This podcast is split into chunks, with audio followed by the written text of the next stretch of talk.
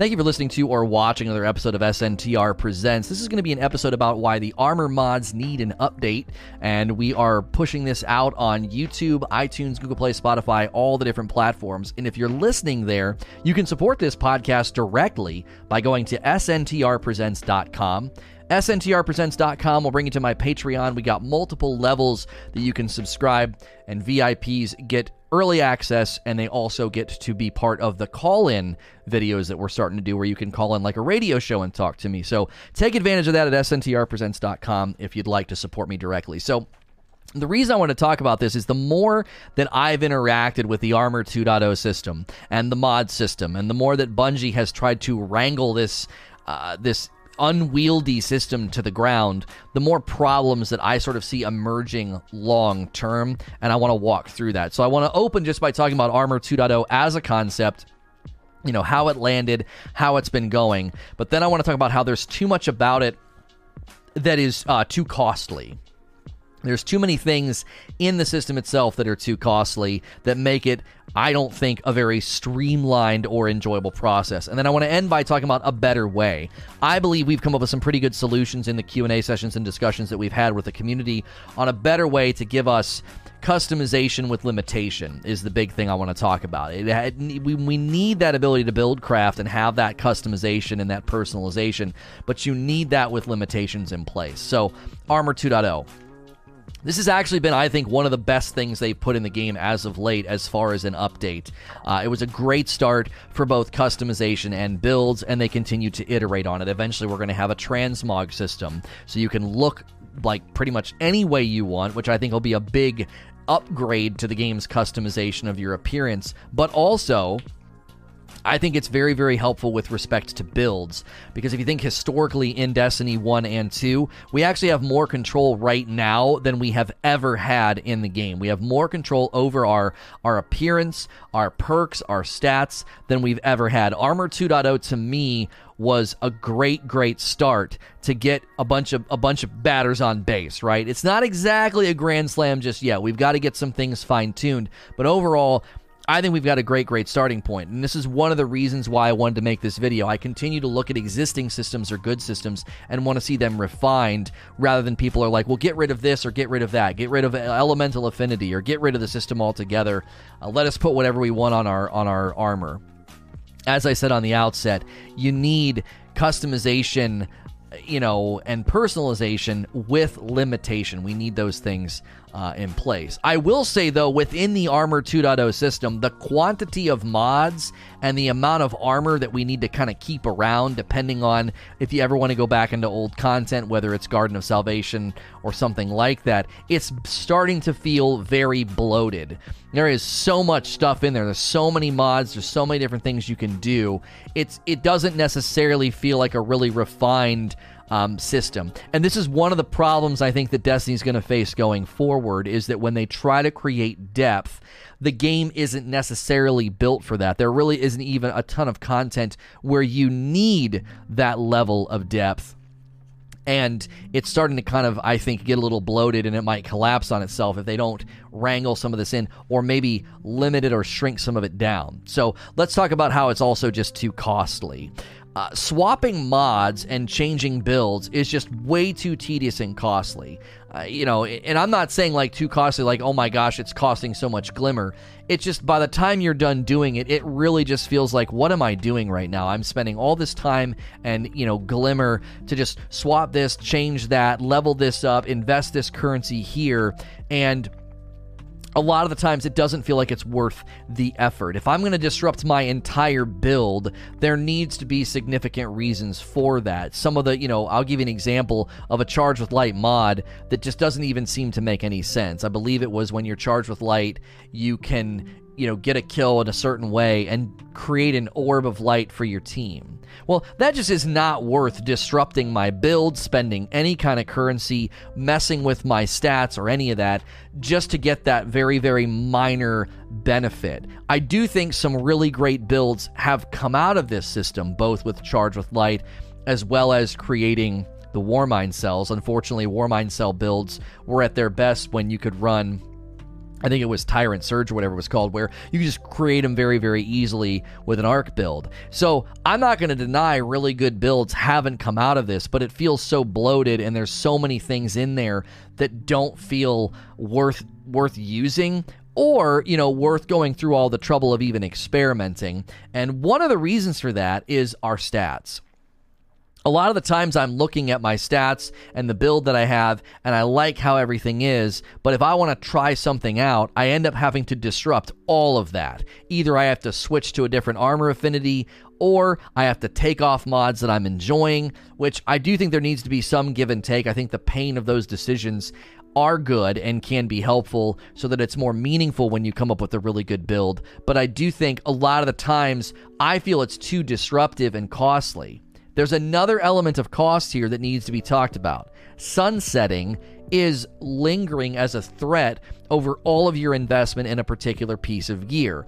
Masterworking something up is extremely expensive after it's all said and done. I'm Destiny rich, and even I sometimes am like, I want to kind of mess around with this build. It seems like it might be fun. I got to grab this you know, this void pair of gauntlets or whatever, I gotta level it all the way up, and then I might not even find it being that great. I'll give an example of one time that I did this very recently. We had heard rumors that rockets had been given a ghost buff, like they had buffed them and not told us. So I go through, find all this armor, level it all up, and come up with this rocket build, and it cost a lot of currency to masterwork stuff up high enough to experiment and then it wasn't even a good build. The rocket build couldn't keep up with DPS in the dungeon with other uh, better DPS focused builds. And so it really felt like a giant waste of currency for me to do that. So I think Bungie needs to reevaluate how much you're going to ask the player to do just to experiment with new builds or try out something they haven't tried out before. I think that needs to be evaluated. How much is it going to cost to level this gear all the way up? How am I going to recoup some of that cost when stuff starts to get sunset and I start wanting to go after new armor? I do think you know the seasonal seasonal slot having that year of flexibility is better than what we're currently doing, which is one season behind and one season in front. I do think that you know the, the, the current system is getting moved in a better direction but bungie has to consider cost of masterworking in light of not just sunsetting but how often are you going to be adding mods and things that i might want to experiment with? And if it feels like it's too much trouble people aren't going to do it. That happened in season of dawn. You're leveling up the obelisks you're getting these new mods and you're like i don't have any armor to slot this stuff in and even if i did i'd have to level it all the way up to even start experimenting because it just feels like it's too much cost. So so I want to talk about a better way forward, okay? At the end of the video here, what's a better way forward so that there is more experimentation and a little bit more freedom to try things out? First and foremost, I think stat mods, any mods that affect mobility, discipline, you know, recovery, resilience, all of those, I don't think those should cost anything. I think that first slot should just be a freebie. Like, hey, you know, you got a great stat lean here, but you want a little bit more recovery, and you slap on recovery, no worries, boom, it's a freebie. It doesn't cost anything. Why do I want that?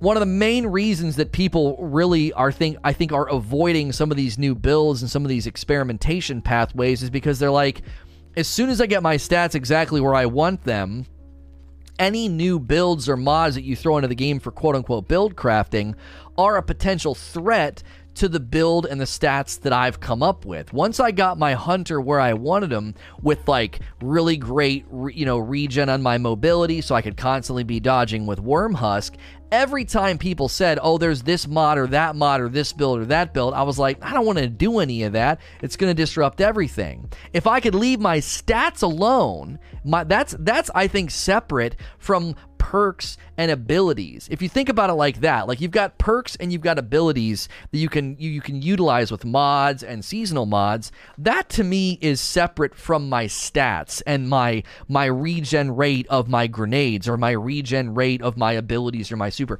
I feel like those things are separate and if you separated them and making those those mods free, then choosing between perks and you know getting scavenger perks or ammo finder or loaders or whatever choosing between those and some of these seasonal mods would feel like a more sensible and logical pain point i'm now choosing between a one build Uh, versus another build, not just one build versus another build, and this build completely destroys my my stats. It completely destroys this really nice build I had. I had a tier 9, a tier 8, and a tier 10. I had everything right where I wanted it.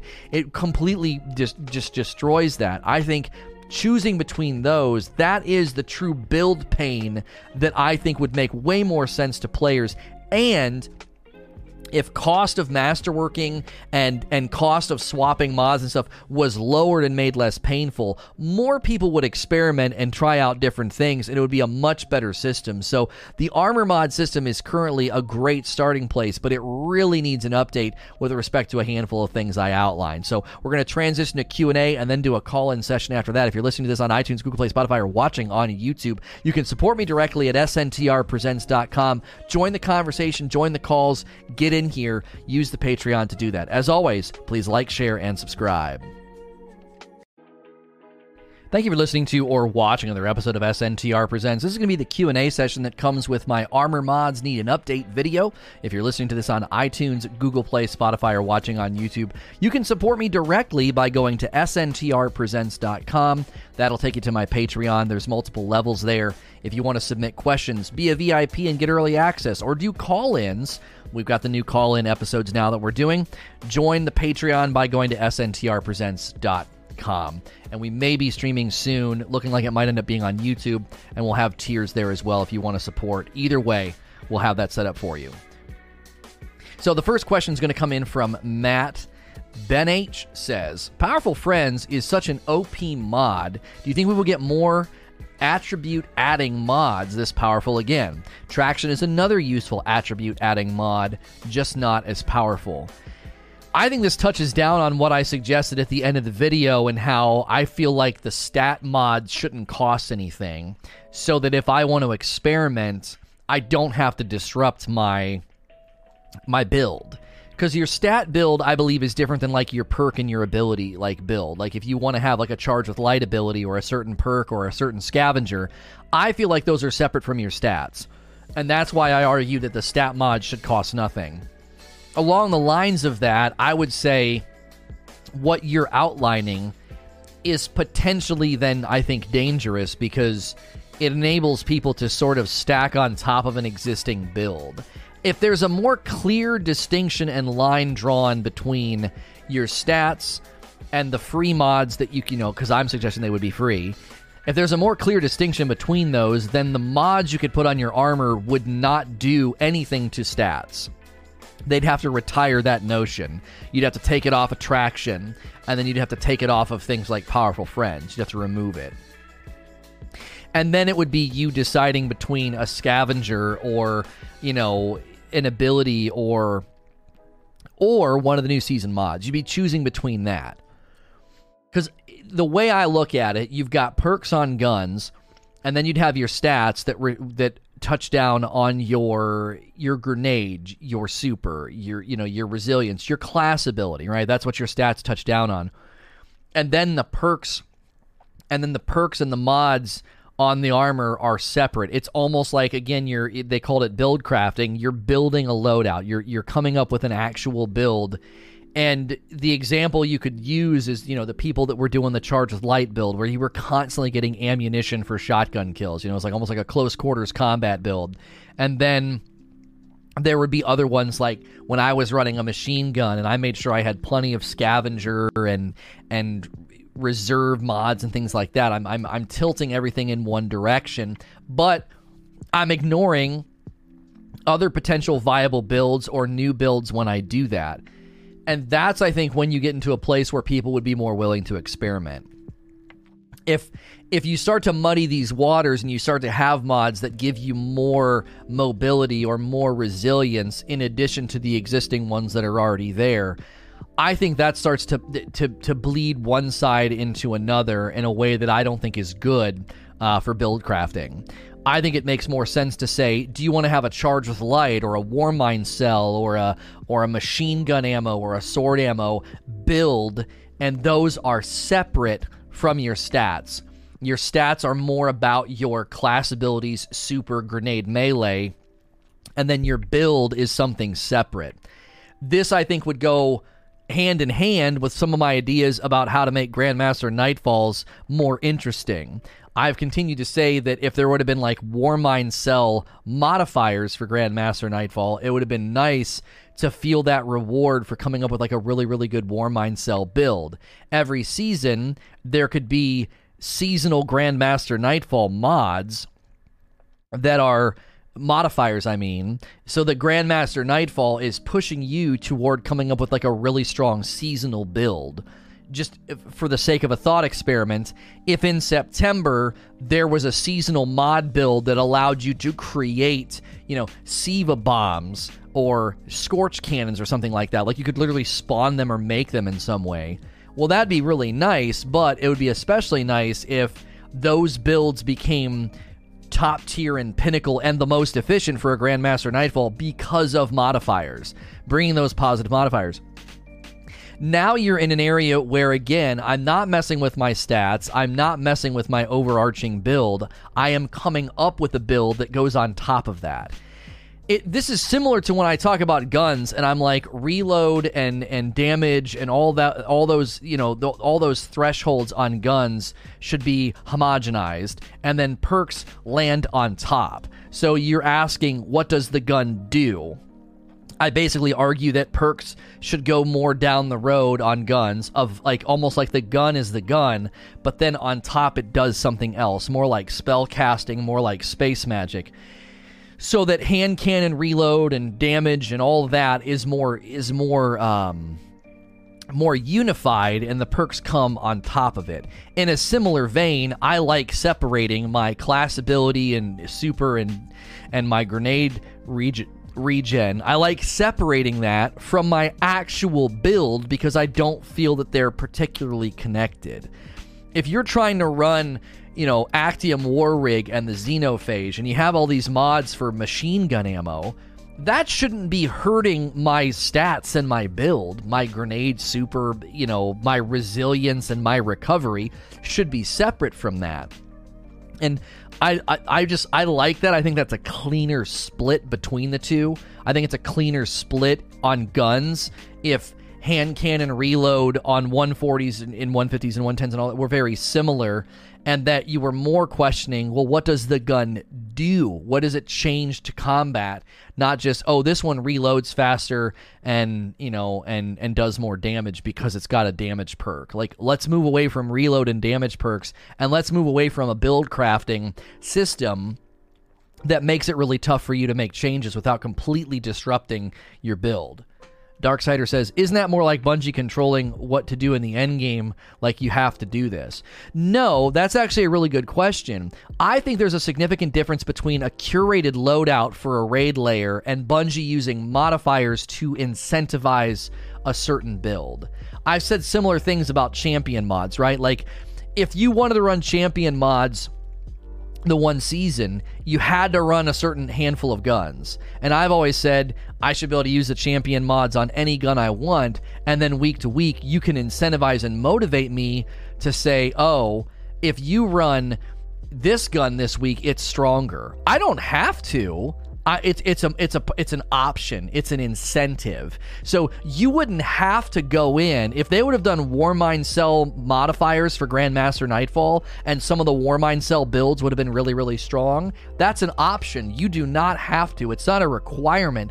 It's an incentive. It's an optional, you know, boost of extra power that you can capitalize on if you want as opposed to like a curated loadout, or as opposed to being told for an entire season, these are the only primaries that can run champion mods. That's kind of a bummer. It's like, well, if I want to run content with champions, I have to run a scout, a pulse, or a bow, or whatever the one. Eh, season of Dawn was kind of rough because everybody got really really spoiled by the you know the SMG season and then suddenly SMGs weren't in there and people didn't like that. And it, it, was common to run Sundial and have people in there with literally no champion mods because I think people found it to be too painful or, or frustrating.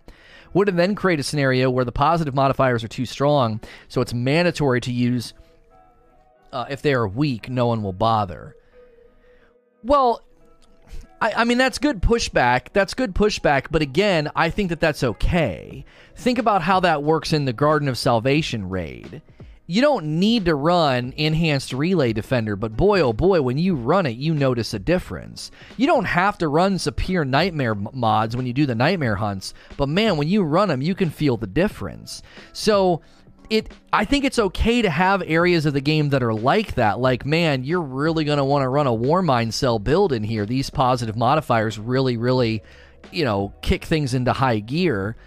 I think that creates variety think of it this way when you run Wrath of the Machine as a raid, you're doing things in there that you don't do anywhere else. You're using Scorch Cannons and Siva Bombs, and that's one of the reasons it's memorable. You're doing basic combat everywhere else in the game, but when you go into Wrath of the Machine, you're given you're given certain jobs and certain roles and certain mechanics and I, you know almost even like relics to achieve a certain job. So I, to me, it's okay for a season to be like if you're going to efficiently run Grandmaster Nightfalls, you're going to want to have Warmind cell builds. And the reason that I'm okay with that is because then the next season you shake it up and change it. So it's less likely for the content to become mundane and boring and repetitious because every season there's a new chance for experimentation, there's a new chance for different strategies and builds to emerge. So you don't feel like Nightfalls are always basically the same you know, run run the strongest stuff, play, you know, play face tanky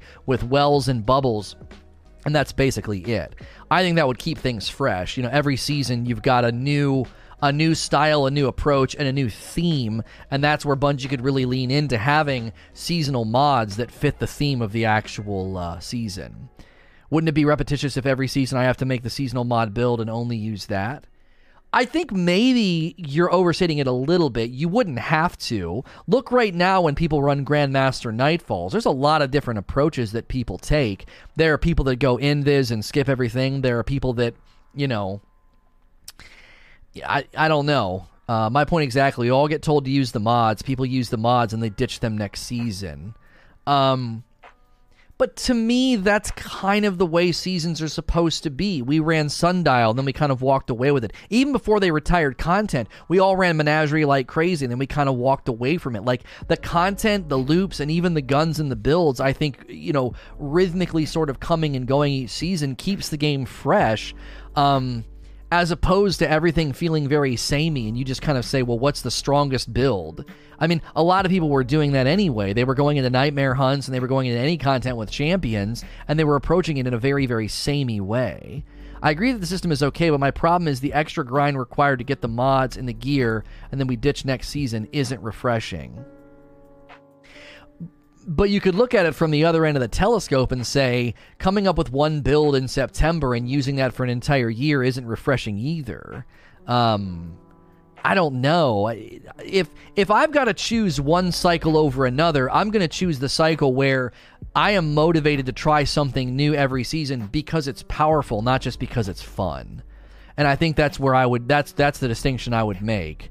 Uh, holding on to one build and one playstyle for literally 12 months, to me, I think there's a lot more room for things to change each season. It shouldn't last for an entire season. I think with mod slots lasting one year, they should rotate which seasonal mods are in the modifier. Well, may- okay, so maybe apply the principle that I'm outlining but extend it beyond a season, as you're saying. So you feel like you really come up with the best possible build and the best possible approach, and then it's good for longer than three months. I can see where you're coming from. You're like, well, those modifiers are gone now, so this build is pointless. I, I, think I can agree with that. I think I think your principle and my principle can meet in the middle, and a, you know a happy combination could exist where you don't feel like, oh man, I finally got a really good build here with all the things that I want, and the season's almost over, and then there'll be new modifiers next season. Maybe that is a little bit too short of a window, so having it go for an entire year might be the right response. But again, the principle that I'm outlining is being applied, keeping things fresh by rotating and motivating new builds with modifiers and seasonal mods, I think could end up being a happy marriage for the the, the, the, the, the dynamics of the game and the fresh feeling of the game to continue uh, as things progress. Because what we tend to do this with weapons and exotics. You just you find your build, you find your weapons and your exotics, and you never change. And that really, I think, mitig- uh, minimizes the need to really chase stuff. You know. I just mean the delivery of how we get the mods needs to be shaken up. So far, it's been grind this, get material put into, and get the mod and go again. Content delivery, or at least what you're saying, the new builds need to feel really fresh for it to be a payoff. Yeah, I don't I don't disagree. I don't. I think Warmind cells have the potential to open up a lot of great opportunities to where you're doing something that is combat driven and not just like shooting your gun the whole time. And I think War Warmind Cell builds really, uh, really touched on that. Next question from Hitman. Lona, we are getting good loot intentionality, but why can't Bungie put a few of these new guns in a special Crucible only drop to chase for the daily Crucible player? So this is touching on an idea that I've tried to to really, you know, put out there as often as I can. The idea that both both Zavala and Shaxx need a, I think, a, a daily, weekly, and monthly ritualistic sort of grind. And the Umbrals, I believe, are a step in the right direction. So the other day when we were talking, I think it was yesterday when we were talking about Umbrals, I said it'd be cool if you could reverse engineer the the Umbral recaster, so where I go spend my my currency, and I focus the Umbral machine, so that the next couple of times the Umbrals drop on the ground and I pick them up, it's either a sword or the pulse rifle, right? So then the excitement is happening out in the world instead of me standing in a dadgum tower ordering what what feels like I'm ordering like a value meal, right? Like give me a number four. So you could do very similar things with Zavala and with Shaxx. Every season you could have the their their seasonal weapon. And when you buy the boon for it or whatever, because you guys know I'm big pro like weapon boons, you buy that boon every time you're playing Crucible for the next four hours, it has a higher likelihood of dropping. Now, the likelihood of it dropping and the the efficiency of weapon boons could get better as the season goes on because you're leveling up Shaxx. So when you get Shaxx to like level 25, maybe the boons are cheaper, maybe the boons are more effective, maybe you get a multiplier, you know, from two Crucible matches instead of waiting for the multiplier to hit after four Crucible matches, so that it goes up the more you're playing. You want to keep people in the playlist. You could apply the same principle to strikes, like stay in the strike playlist, don't back out, and the multiplier is going to go up, so your drop rate chances get better and better the longer that you're in there. And then as the season progresses, you're leveling up the NPC, and you're getting you're getting better grind efficiency uh, as a reward. So that would be a great starting place because it would say, okay, you have a reason to just play Crucible all day, and it brings back that excitement of a drop at the end of the Crucible match. Same thing for strikes. You have a reason to grind strikes all throughout the day, and things are dropping while you're in there. So if if I'm gonna if I'm gonna dedicate my time to a grind or to a loot, uh, I'm sorry, a content loop, there needs to be loot attached to it, and I think this is where um, this is where I think the the daily, weekly, and seasonal grind is falling short for some people because you either go run contact public event or you find the the smallest kiddie pool you can and just run around in a circle for umbrals. And somebody's like, "Well, they're reinvigorating Crucible and Strikes and all the content because you can get umbrals anywhere." Yeah, yeah, yeah, yeah, yeah. But that's not the that's not the same. That means then then all content is equal. If you make all content equal, everywhere can drop the umbrals. What are people going to do? Path of least resistance. What's the fastest route to get an umbral? Okay, so if that's if that's what's happening, you're not reinvigorating the content. You have to give me a reason to go run Gambit or Crucible or um you know, I got you got to you got to give me a reason there's got to be a reason for me to jump on and go into a particular hopper. Because if all things are equal, I'm just going to go where the fastest payout is every single time. This is why the bounty lost sector grind existed. What's the fastest way to get XP? Oh, grab bounties and complete them in a lost sector. You got to change that. You got to flip it on its head. What's the best way to get umbrals? Well, it certainly isn't running crucible matches. You've got to put something in Crucible. You have to put something in Strikes to make those playlists seem worth your time. And if they don't do that, I believe they're failing to to really keep some of the pillars and and the meat and potatoes content properly uh, incentivized because I just what I feel like is going to happen every season is you're either going to clamor to the new content loop, contact public event, or you're going to clamor to the path of least resistance. Where can I get the most loot the fastest? Um, they haven't filled the void of pinnacles yet. Nothing to chase in strikes or PvP. No, nothing. And according to Luke Smith, year four, they're you know th- they intend to reinvigorate core activities. Like that's one of their goals in year four. So I would think if that's one of their goals, we're gonna see that you know strikes and crucible get an update. This is one of the reasons i've said that i believe the vendors you know will get some type of a refresh. They will get some sort of a semblance of a uh you know there's new things to chase there's new things to do. Um you know I, that that's that's that I think is one of the, the the central issues to Destiny is how do you add new things so where people want to go run the new things and while doing that how do you simultaneously maintain existing activities and existing hoppers? How do you do that? It be, i think it becomes a challenge. Because i think season of dawn is a good example. If you wanted any of the new stuff all that mattered was sundial and the obelisks. People complained about the obelisk grind, and I tried to give them some perspective. I was like, if you literally only grinded the sundial from moment one, then you would have gotten burned out on it really, really quickly. They put something in front of the sundial first, but fundamentally, the only thing that mattered in Season of Dawn was sundial. There was no reason to run the Crucible, there was no reason to run strikes, right? Now, fast forward to this season. Oh, I can get the Umbrals everywhere. That's nice. Even if I'm running strikes or I'm running Crucible, you know, they have a chance to drop. And before the season got here, I did a video on redacted Engrams and I said, well, one of my concerns is this is going to become a bounty farm. This is going to become a lost sector bounty farm. People are going to find Path of Least Resistance, and then that's all they're going to do. I need an actual, tangible reason to go run Strikes or Crucible. That needs to happen. Now, if that only happens at an annual level, and the season rhythm is you know is feeling like it's getting updated more often with like new loot, new activities, I'm okay with that but at some degree, you cannot leave Crucible and Strikes just sort of sitting there as like I don't know, old books and movies that nobody reads or watches anymore. They need to be spruced up and given more stuff. Death Bobcat with the next question. How could Bungie reevaluate the Taken Fallen Hive mods that allow players to continue using them going forward, especially after the current raid gear gets sunset?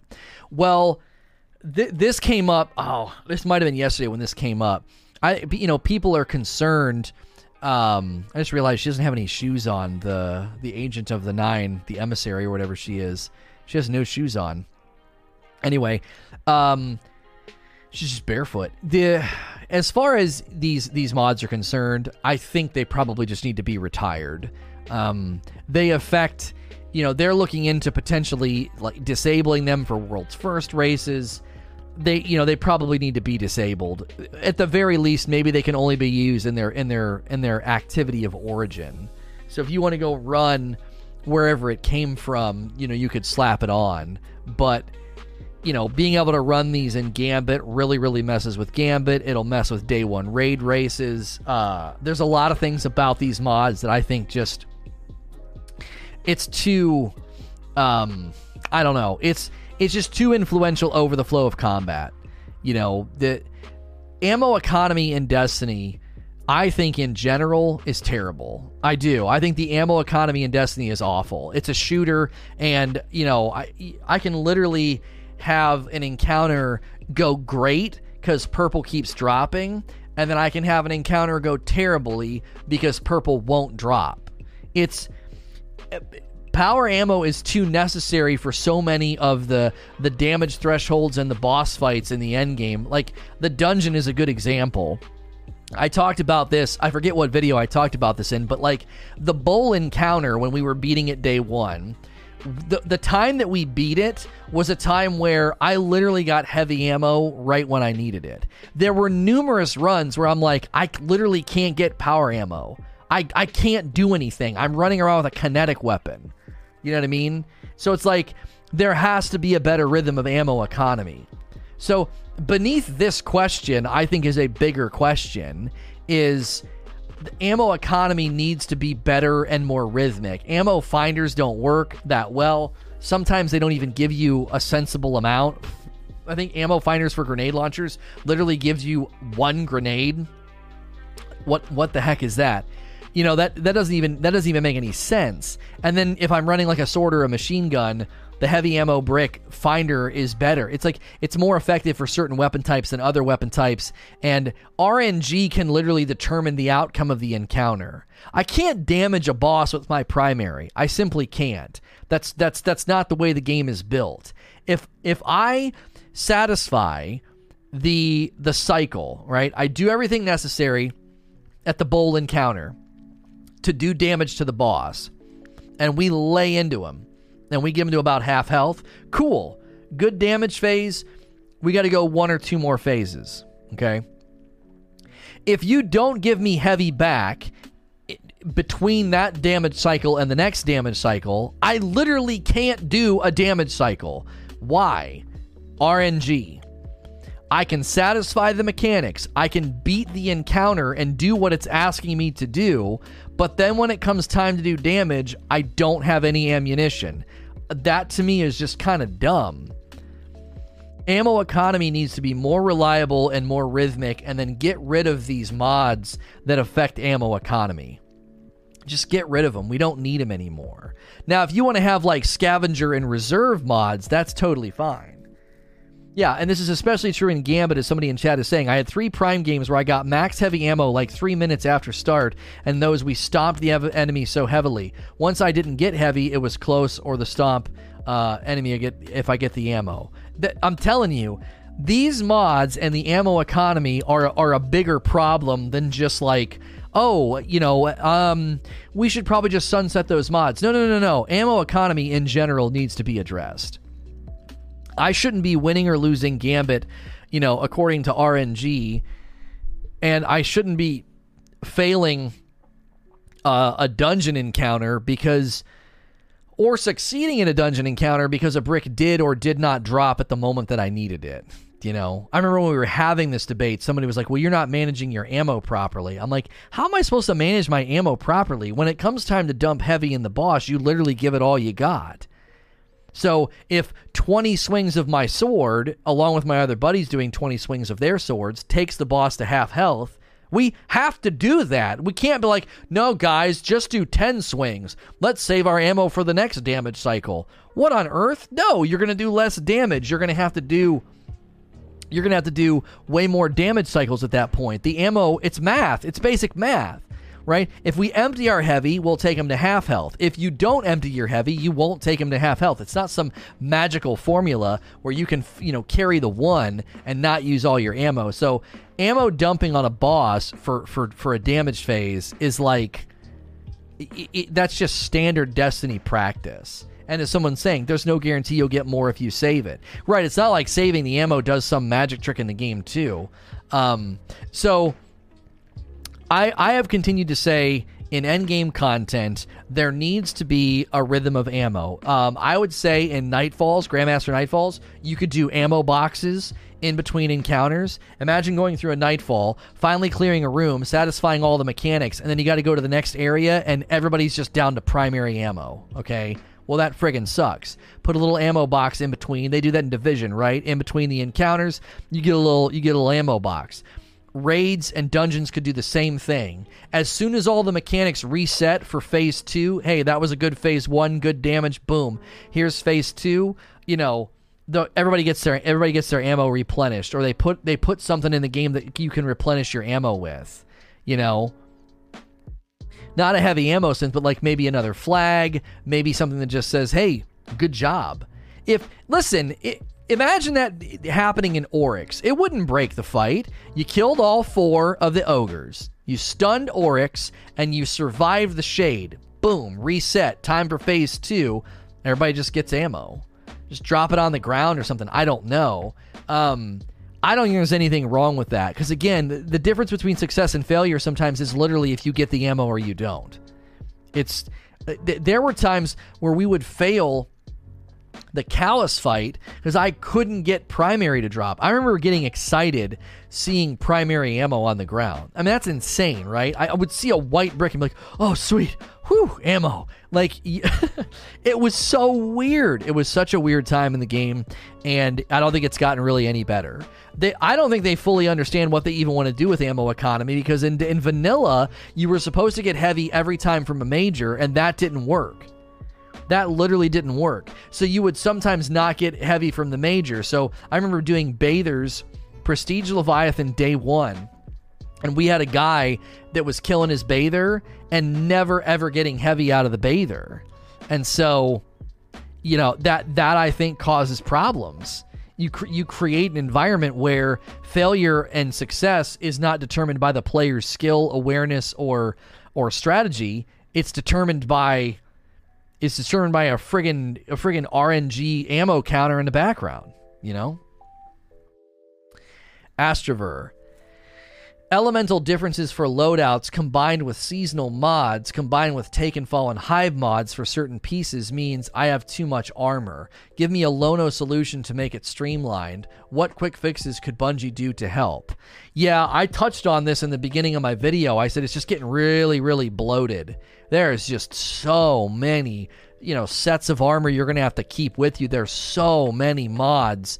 Um, I don't have a great solution here other than for Bungie to one solution we came up with the other day is all raid mods should be universal. So if I decide to go back and run Garden of Salvation, I should just be able to use those mods if I've gotten them. Or as we said the one time, you could make them uh you could make them perks, right? If you make them perks, then you know you could you could set it up to where it's uh it's just you unlocked it because you did so many completions. So enhanced relay defender is just like listed below your stats, like you know how they used to list your your stuff from your um your gambit prime armor would be like listed down there. You'd like list it down there. So Another fact supers have been relegated to support roles instead of ad clearing or DPS. You need them to survive and enhance DPS, which makes them unexciting and further decreases your options to mitigate ammo economy. Yes. Yeah. Yeah, exactly. Well, and what Lightleap's saying, like, I think Luke Smith touched on that in that one interview. He said that, like, the supers all feel very homogenized, like they're all very samey. You got a bubble, a well, and a tether. They all kind of do the same thing to a certain degree. And then you got, you know, a couple of roaming, melee driven ones. And then you got some big boom pow ones like a Nova Bomb, Celestial, Goldie, and I don't even know what the Titans would be. I guess you know the the code of the missile. But in general, yeah, supers are um, supers are a little uninteresting right now for those reasons. They get relegated to, and this is why I got really angry when they started to get you know micromanagey about exotics that give you back your super. Um, killing a bunch of ads with like my blade barrage and getting a bunch of my super back with shards of Galanor felt really really good.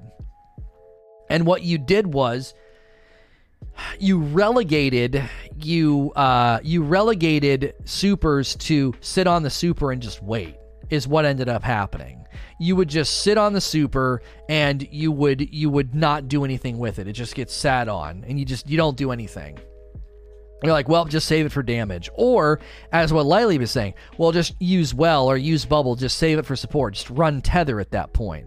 So supers have a long way to go as well to a certain degree. I would love to see them say, no, no, no, no, no. We, you know, we, we, we need to, we need to allow uh, supers to have more of an offensive presence if needed.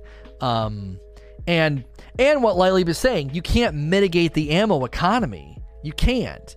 How do you mitigate the ammo economy with your super if your super is, again, it's relegated to a sit on it for the entire encounter or um, or if you're not going to sit on it through the entire encounter, then you've got to you got to use it as a as a, like a defensive or a passive super. And that again is just boring. It's not a way to be like well let me clear a bunch of ads with my super and i might get some of my ammo back.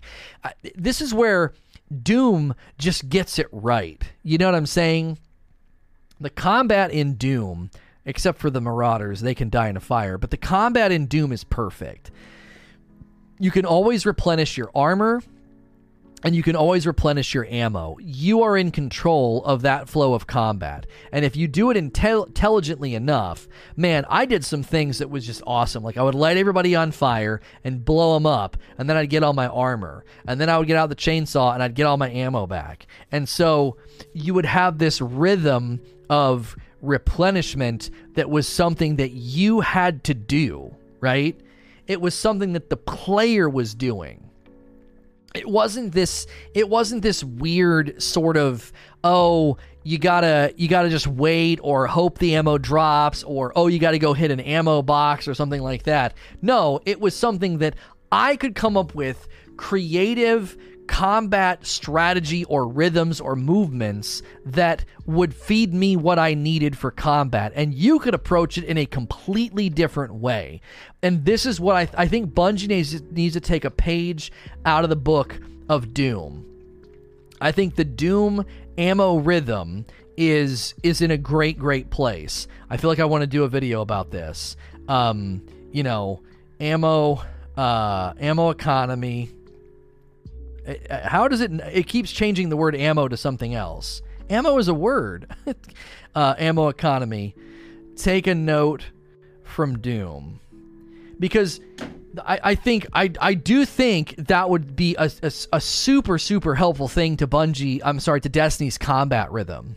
Um, this idea that you you are in control of the rhythm of combat as long as you do X, Y, and Z and and and take the right approaches and strategies. You're to keep your ammo uptime and other things, you know, in control. We kind of have that. We kind of have that with the um uh with the way that they've done what is it? The um demolitionist was is what I'm is what I'm thinking of. Wow, something's going on. I, I run this slideshow as a wallpaper on Windows 10, and it's supposed to change every minute, and uh, it gets stuck. And I was trying to unstick it, and it finally moved. I don't know. I like it because the game's down for maintenance right now. Um, or is it back up? There might be a thing to download. Um, oh, it's back up. Okay, cool. Let's just open up the game then. Um, so I, I, do I do think that you know ammo economy is an, an important solution. That if you address ammo economy, think of it like this: we always say that like reload and damage perks are so freaking boring. Um, they're so boring on guns. We want more interesting perks. Well, ammo ammo mods on weapons. I'm sorry on armor. It, that's also pretty boring. you know what I'm saying? That's also pretty boring. That's not that exciting to try to control the flow of ammo with your loadout. I want a loadout that's doing something totally different than, oh, I get more ammo or more ammo drops or hopefully I get some bricks to drop. It's a shooter for crying out loud. Just feed me ammo so I can do dope stuff. And then I can worry about, you know, different uh, different loadout decisions and perk decisions that would be a whole lot more exciting than, you know, oh, you get more ammo or can carry more ammo. I, I don't know. That's boring. That's as boring as reload and damage perks. Eastfoot with the next question. Seasonal mods can be great on the armor, but very few people utilize them and use them to their full potential. What could be done to help the average player understand a harmonic mod build? Well, I, this is why you have to incentivize it, okay? No one's gonna boot up Destiny and want to do like a bunch of reading or like walk through like a friggin' tutorial. Um, you know what I mean? Contact the rig Titan. So contact is now moved to the rig on Titan. Um, you know, nobody wants to go and do that that's just that, that that's totally understandable for people to be like dude i don't want to go and watch or read a tutorial. But if you motivate people and you incentivize people to try it out that's a completely different scenario. That's a totally different scenario. That is somebody saying oh i'll be stronger if i try this out. Let me take that for a spin. You know what i mean? Um there's some there's a pretty good shader this week for bright dust biolume that is a nice. That is actually a really really nice shader uh, for uh, for Bright Dust. I always buy the Bright Dust shaders. And it's only forty. It's uh, it's pretty nice. And then Big Blind for the Ace of Spades. uh, ornament is on sale for Bright Dust, and the Adonis shell. That's pretty cool. Like pulsates. Um, that's those are pretty good. I don't really care about the the silver stuff. I always look at the Bright Dust stuff. Um, the Tarrabah ornament is available for Bright Dust. Uh, Rasputin projection, reload emote, the marbled orb weaver uh, sparrow, uh, fencing salute emote is available. He gets out like his little fencing sword. One of the cool ships is available. The Velocimancer uh, is available for Bright Dust. That's pretty. That's pretty cool ship. It's pretty big. Um, Two thousand Bright Dust for that. So a lot of great shaders this week too. If you haven't gotten Neo Pop Wave, that's a great shader for Bright Dust. So some some good things there. Um, some good things there. As far as our uh, the Nightfall, the Ordeal, it is the Garden World Strike for the Ordeal. The three you can choose from is Exodus, Crash, Will of the Thousands, and Broodhold, and then they have the uh, Vanguard strikes are set to Arc Blackout Grenadier. So Arc would be the burn this week. If people are running Reckoning, Reckoning is Arc Brawler. That'd be fun as a Titan with a Titan go in there and just slam the ground like crazy. So it doesn't seem uh, like uh, anything. You know, obviously you're going to have the means to an end each week with uh, with Drifter and all that. But so there you go. Ryro do you think that mods like ammo finders, scavengers, and reserves should be stackable? I feel like I can't have a stat increasing mod, double scavengers, and a seasonal mod under the current system. But if one scavenger gave me the maximum benefit, I could easily slot the mods that I want. Well, we sort of just before this question shot your question down in flames, not intentionally, but uh, we basically said we wanted to get rid of ammo mods and get you know more interesting mods for armor. But I think the core of your question is still important. Excuse me the, the, the, core of your question is important. That you know, should mods be uh, should they be stackable? I would say that the spirit of mods and build crafting, stacking the same mods, it, it does seem a little strange that they let us do that. It, lets you go in and say, yeah, let me let me let me take two of those. I think you'd get maybe a little bit more diversity, maybe a little bit more experimentation if you couldn't uh, necessarily um, do that. You know what I'm saying? Like if you were in a position where you know gr- grabbing you know grabbing those things would would be would be a one and done you'd have to get more creative in your building right now it's just like I'll show you what I do. I mean, this is a perfect time for your question. Double machine gun reserves, double machine gun scavenger, and then up here I just put off for whatever it's on rocket launcher right now. I have right here, and then double machine gun finder. So I got double machine gun finder, reserves, and scavenger because I was running I was running Xeno for something. Ordinarily, I would probably actually switch to to, to Actium War rig with double reserves on Actium War rig. So like I don't know. There, there, I like this because it's just like a blunt. This is like a blunt instrument build. You know, just give me ammo, boom, boom, boom. Like there's something very just almost kind of stupid about this build, but at the same time, I, I think there you could get a little bit more out of the game if you pushed me into a place where I had to be maybe more thoughtful instead of this idea that like yeah, man, you can you can stack it up, stack it up, and then you don't really you don't really put a lot of thought into your build. You're just stacking and getting double the benefits. Um, but as related to the you know the, the conversation we were having just before we got to your question, I I also think that it just to me makes more sense to say. It, you know, ammo ammo mods and ammo economy need completely reevaluated. I don't feel like I'm coming up with a build really. Think about it. I'm just getting more ammo. That's not really a build, you know? That's not really a build. That's that's just that's just ammo. That that feels that feels kind of chintzy. That feels kind of like you know, what's the point of that? A build to me would be something along the lines of, you know, you got you got all these and this is why i think you need to free us up to do more experimentation with the seasonal mods. This is when it feels like i'm coming up with a build you know surprise attack and you know some of these other and, and the Warmind cell builds. Those felt like builds to me. It doesn't feel like a build to just stack up a bunch of just stack up a bunch of you know ammo mods and just get a bunch of ammo. I don't know. That that just to me doesn't doesn't feel as unique as coming up with something where you are, you know, a rangefinder unrelenting bow might be pretty good. You know.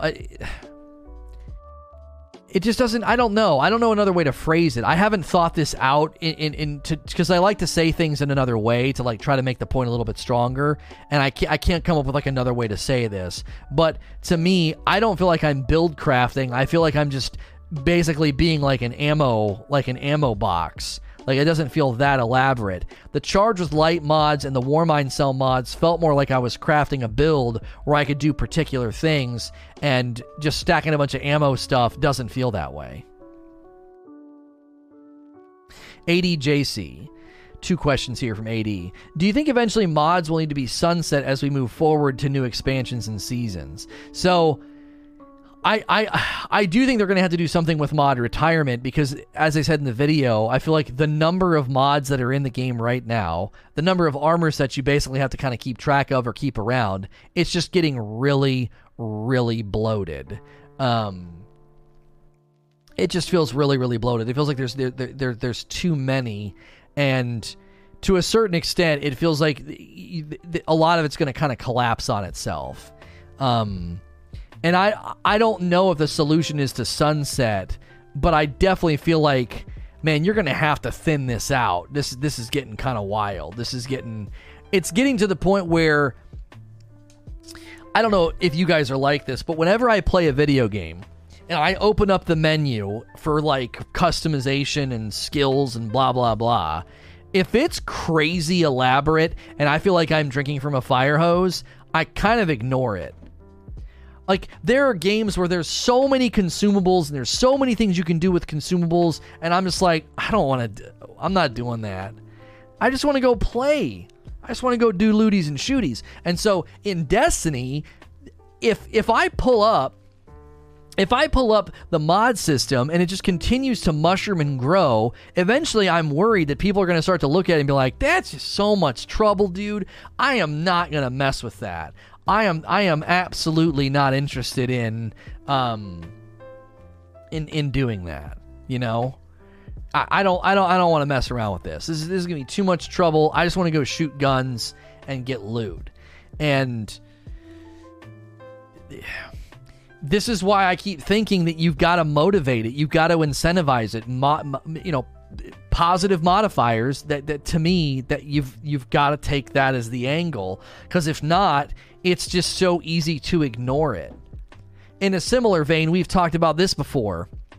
Nobody kills anything in strikes. We just run past everything. Why?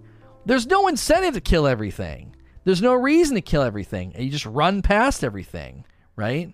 So if if that's the if that's the case, then you have to come up with incentivization. The only way you're going to change people, the only way you're going to change their behavior in the game is through proper incentive. Darksider.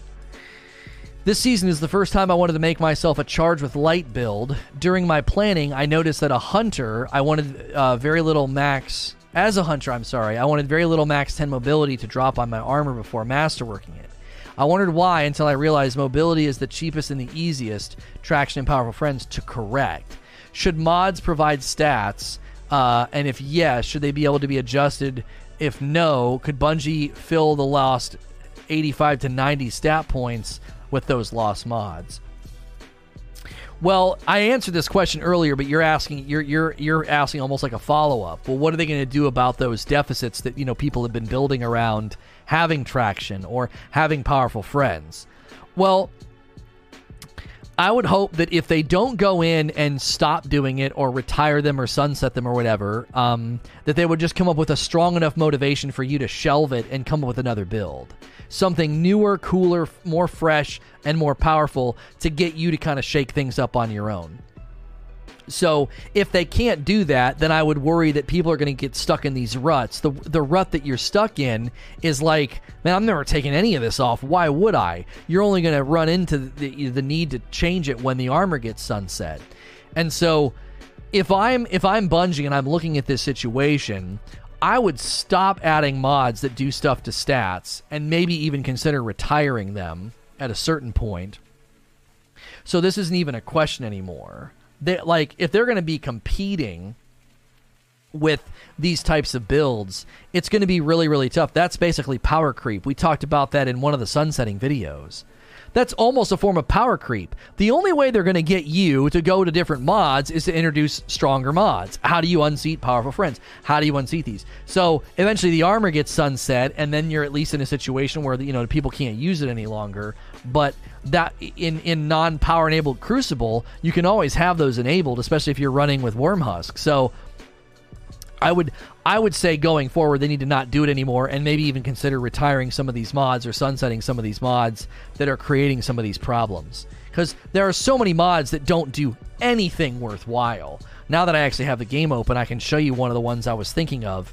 Um, there's literally uh, a char- there's a charge with light mod, and I can't think of the name of it, where it says you know while charged with light, you you can create orbs for your team or something. And I was like, that's got to be one of the dumbest things. Like, why am I to put that perk on? Why am I to do, you know, turn that on? Um, th- here, here's one. While charged with light, this costs four energy, by the way. This is called Energy Converter. Using your grenade attack grants you super energy, consuming all stacks of charge with light. The more stacks you have, the more energy you gain, up to a maximum of 50% of your super energy. So you can throw a grenade as long as you got enough stacks of charge with light, and you can get, you know, up to half of your super, but then you lose 10 discipline. So, like, this just feels like a huge, huge adjustment to get oh, you know, to get what feels like a decent, that's decent, but look at how disruptive it is to your build. You got to take four energy, which means you got to disrupt what's on the chess piece already. All right. Um, and then, oh, and if somebody's putting in chat, the mod only works to 50%. If you're already above 50%, it won't give you super. Right. This is a super specific mod that costs four energy. I lose discipline. I got to use it in a really particular way. Okay. Um, I mean, this one here gain an extra stack of charge with light for every stack you gain. So this is called stacks on stacks. It costs four energy and it takes 10 of my recovery. There's so many mods in here that it's just like, man, that is way too expensive. That's way too costly. You know, I don't, I don't want to mess around with that. that. That that's not worth it. Four for that, you know what I mean? So I would just continue to say mods that are you know that are coming down the road that are newer i think need to be focused more on really giving better benefits. And i also think when i go to my build if i want to try out one of those mods my recovery mod should be a zero so right now I'm only using six, and then I can come over here and try experiment with some of these, you know, these seasonal mods. It's really, really hard to experiment with seasonal mods when I'm gonna have to basically, you know, take all of this off or take this off. Like it's gonna disrupt my stats. And then having and then having mods that take stats away, I just think that you're you're to have a hard time finding anybody that wants to do that.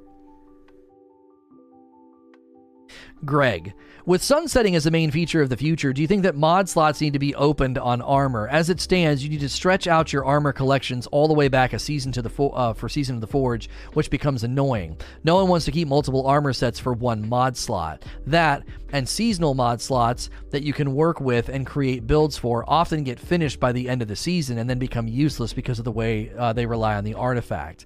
Do you think that the current seasonal armor should receive universal mod compatibility for all armor mods that that exists up to that point. Man, I said this in a video and somebody had good pushback, and I, I, I now I forget what they said. Um, I forget what they said. They had good pushback because I said the same thing. I was like, when I get new armor, it should just be able to use all the mods from from seasons past. And somebody was like, doesn't that defeat this entire purpose of fill in the blank? And I can't remember what they said, what the fill in the blank was. They were like, well, wouldn't that wouldn't that invalidate, you know, blah blah blah. I can't remember what they said that it invalidated. And I remember saying, oh, okay, so that's fine. Let's just make it to where, you know, raid mods are always universal. So if I, you know, if I get into the spring of 2021 and I feel like going and running garden, I should just be able to slap on those raid mods because, you know, don't make me change all my armor just to run some of those raid mods. Um, I would think the drive would still be to get new armor because if you want to use any of the new stuff, your old armor is invalidated. So you'd upgrade to the new armor, still be able to use all that old stuff. I think the biggest problem with this is that then Bungie can't have this like stuff getting left behind. Because now when they sunset armor and essentially they sunset your ability to use certain builds, whether it's charged with light, Warmind cells, or whatever, if Bungie for whatever reason wants to leave that stuff behind, that what what you are suggesting and what I also suggested is too, it invalidates their their ability to really effectively sunset armor or sunset mods. Those things are then ever present and never go away. And I think that causes I think that causes issues with what they're trying to do going forward, you know. And yeah, and we have transmog coming. We don't know when, but I mean, eventually you're going to be able to look, you know, whatever way you want. And so, I would be worried about being like, hey, you got new armor in Beyond Light. You can use mods from all the way back, you know, two years ago. That might have really, really bad unintended consequences of it, almost like some form of power creep. Like you can create too much strength and too much power being able to dip all the way back. The people sunset their armor anyway. People ditched last season for this season. It's partly why I don't really invest anymore, apart from what I really need. I'm not sure how much of an effect it would have. I'm not saying it would. I'm just saying there could be unforeseen, unintended consequences of being like, "Yep, you can use mods from forever." You know, from from two years ago. It might it might cause issues. Jane Negrin says, "Oh, he's submitting a question for Poro on Head. Should Bungie let seasonal mod slots be entirely retroactive? Depending on the mods you use, it could devalue the new gear if it can't slot them." So this is identical to Greg's question. So I am going to skip it because it was submitted for somebody else, and it's like I don't have anything else to say about this other than I I was in support of this idea, and I really can't I really can't remember what somebody said where I was like, oh, that's really good pushback. I feel like it just invalidates um, Bungie's ability to sunset. Kimono. Some people are asking if fallen mods like armaments should be disabled for the next world's first race, since they most likely the next raid will be a fallen themed. Do you think it's a huge unfair disadvantage for those who don't have the mod? We've gotten this question a lot. It's kind of it's, I'm kind of surprised how often it's come up, and I agree with them probably being disabled in uh, in I think anytime contest modifiers on, just disable them so that you can't use them in Grandmaster Nightfalls. You shouldn't be able to use them in a day one raid race, and then they could bring back hard mode. You can have a hard mode raid and a hard mode dungeon, contest modifiers turned on, and then you can't use those mods.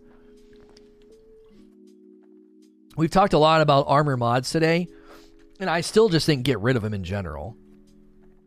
I think if you refine the ammo economy and get rid of these mods, I think you know there's a lot more room for something that's far more creative than than something like this where throw a grenade and get free heavy ammo. Like that's just insane to me. That's so strong. Smoky.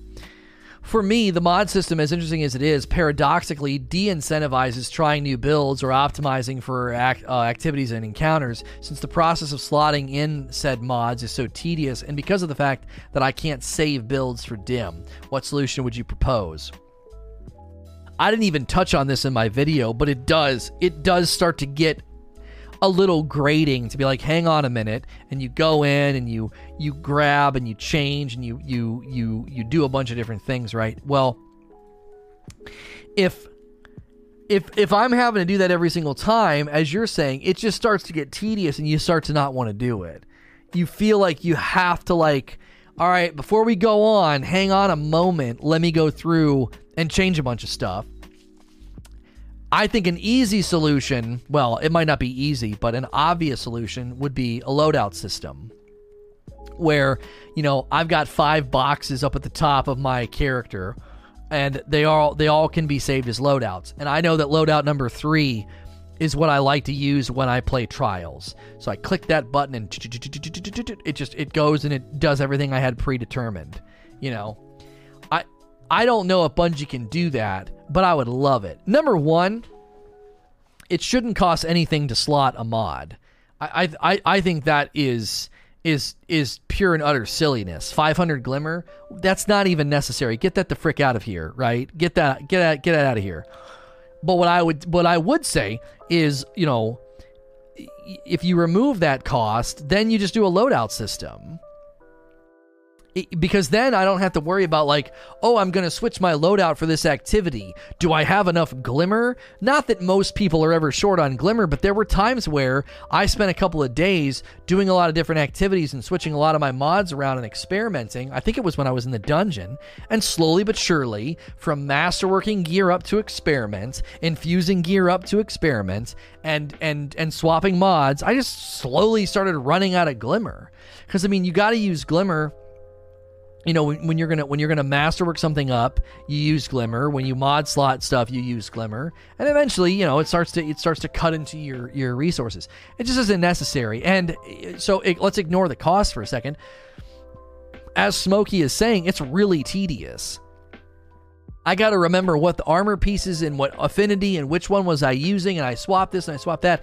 So a lot of the times, I just I just wasn't switching. I was like, ah, let's just forget it. Let's just go, you know. And I think that is uh, that could be rectified with a loadout system. Very, very easily rectified with a loadout system. Uh, Anenra, Anenra, always with these long questions. Uh, what would you say to something like this? Back in Borderlands 1, there was a system of leveling weapon proficiency. The more you use it, the better you got with it. Do you think Bungie could implement a system like that for our weapons? So rather than though having it tied to armor, allowing us to use armor for more specific parts of our builds and create more diversity with things that our characters do. Not the gun we need uh, to get them to happen. Um, this way, we can use the weapon we like without needing a new element of armor to level up to get the most out of them. Yeah, I mean, here's the thing. I'm not necessarily against what you're saying, but you're basically doing that like let's come up with a really elaborate system that's not presently in the game to net us more freedom and control. And I worry that you're you're trying to swallow an elephant in order to gain in in, or, in order to gain like a pound or two. I, I feel like this would be so much work to net such a small benefit to the player. Um, and I actually like the idea of weapon proficiencies. Uh, uh, you know, I, I think that that would be cool. Like if you the, the more you use the weapons, you know, maybe the fast you, you get like an automatic, you know, you're faster at reloading the weapon just because you use it more often. Getting away from the need for reload mods on on armor or reload perks on guns. It's like no, if you use the weapon enough, its reload proficiency is going to go up. You're you're better with the weapon. You've been using it forever, right? The you you should be right. So but I don't know if we want to come up with this huge elaborate system where you disconnect the two systems that we have now and go to this new system where there's proficiencies and that way we can use the weapons we like and we don't have to worry about changing our armor affinity or you know blah blah blah blah blah. I will admit reloading is one of the things I just want to see homogenized because when I switched from you know, dire promise to an SMG, or maybe I want to try out an auto rifle. I hate coming in here and being like, oh, I got auto rifle and SMG, but I want to use the hand cannon for now. Oh, gotta run light arms loader. You know what I mean? It's just like reloading is just such a common mechanic in the game. You're doing it literally constantly. It's one of the things you do, you know, next to shooting, it's probably the thing you do most often in the game is reload your weapons. It just I don't know. I, it's weird for reloading to be a pain point. You know, oh yeah, that gun's reload sucks. Hopefully you get a perk or run enhanced reloader. It's like, I don't want to do that. My armor is here for me to have a build and a, and a, and a way of. I, I want to feel like I, I've I've spent time investing like a really dope build, not being like, well, if I want to run this gun, its reload is so awful that I have to get a perk or I have to run this mod. I just continue to say they can get they can get out from under this burden of needing reload perks and reload mods by homogenizing reload to not make it painful, make it just normal, and it's just a standard reload speed on everything. And then I could start looking at my gauntlets and saying, okay, what could I come up with that's more creative for my build. You know, fastball, momentum transfer, um, and there's nothing else here. You know what I mean? Fastball, momentum transfer, and enhanced momentum transfer. That's solar. And then you go to arc and you've got fastball, impact induction, enhanced impact induction. That's it. Everything else is reload. You see what I'm saying? There's more room there. You know, what about you know knock knockback melee? So if you if you slot that mod on your gauntlets when you use a charged melee, you know, you knock back, you know, enemies or something well now i'm now i'm doing something that feels fun and unique that i've built into instead of being like well gotta run this reload because oh man 110s are so slow and terrible you know or yeah i gotta run reload. I don't i don't have a good reload perk on here. I don't you know what i mean? And they've whittled down reload perks as it is. If you look at rapid hit and feeding frenzy and outlaw you know they've they've they've lessened their their strength so they don't feel so necessary. But now it's just like you're gonna feel like you have to lean on reload mods on your armor and then you you you've not really achieved anything. We're doing the same thing. Sensory fern. Uh, should seasonal mods have no energy cost? Having a compromise our stats and weapon efficiency to equip seasonal mods doesn't feel worth it. Well, you're attacking this from the other end. I attacked it from the end of our stats should be free. So when I slot recovery, it should cost zero. Discipline, strength, intellect, mobility, recovery, and resilience should all cost nothing. I would even say the minor, major, and boss resist. These everything here should cost nothing. This is just you making up for a deficit on the on the build, you know, or coming up with a stat build like, oh, I need a little bit more of you know fill in the blank. That that is always in my mind a better option, you know, to separate those two. You're attacking it from the other end. The reason I would be concerned about having seasonal mods have no energy cost is not all seasonal mods are, you know, are equal in strength. There are some crazy crazy strong seasonal mods and I'd be worried if you remove the cost of seasonal mods, then Bungie would just start to make seasonal mods really, really chintzy and uninteresting right? as a as a mod, mobility or recovery or resilience, they're not that interesting. It's literally giving you some stats.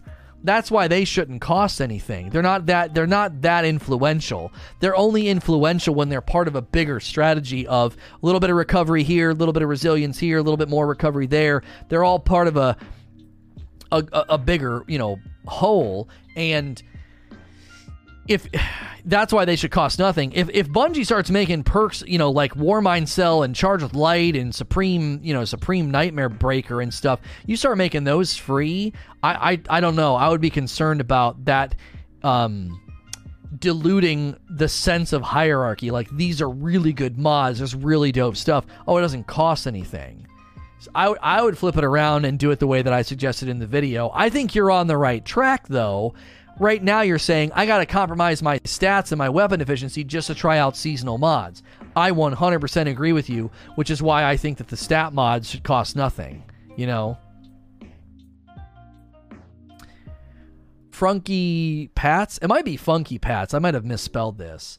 Um, Hey Lono, slightly off topic, but still true to the subject matter. The amount of upgrade materials it takes to upgrade armor is simply too pressing for more casual players, as the prisms and the golf balls are all mainly locked behind endgame activity. Moving forward, do you think that due to the era of sunsetting that we are approaching, that Bungie should reevaluate the Masterwork system and make it more fair for the whole player base? And how do you think that they can do this? Three golf balls for exotic armor piece, with only one refunded on a dismantle is insane.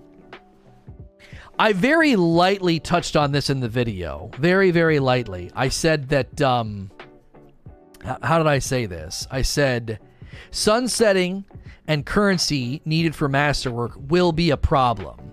Um, I do think I do think that this this system needs reevaluated. I didn't spend a ton of time on this in the video, but the amount of currency it takes to masterwork something needs to be looked at. And there's a couple of reasons I want to say this. First, before I even get to the casuals, I'm a player that likes to experiment, but do I really want to take this up to 10?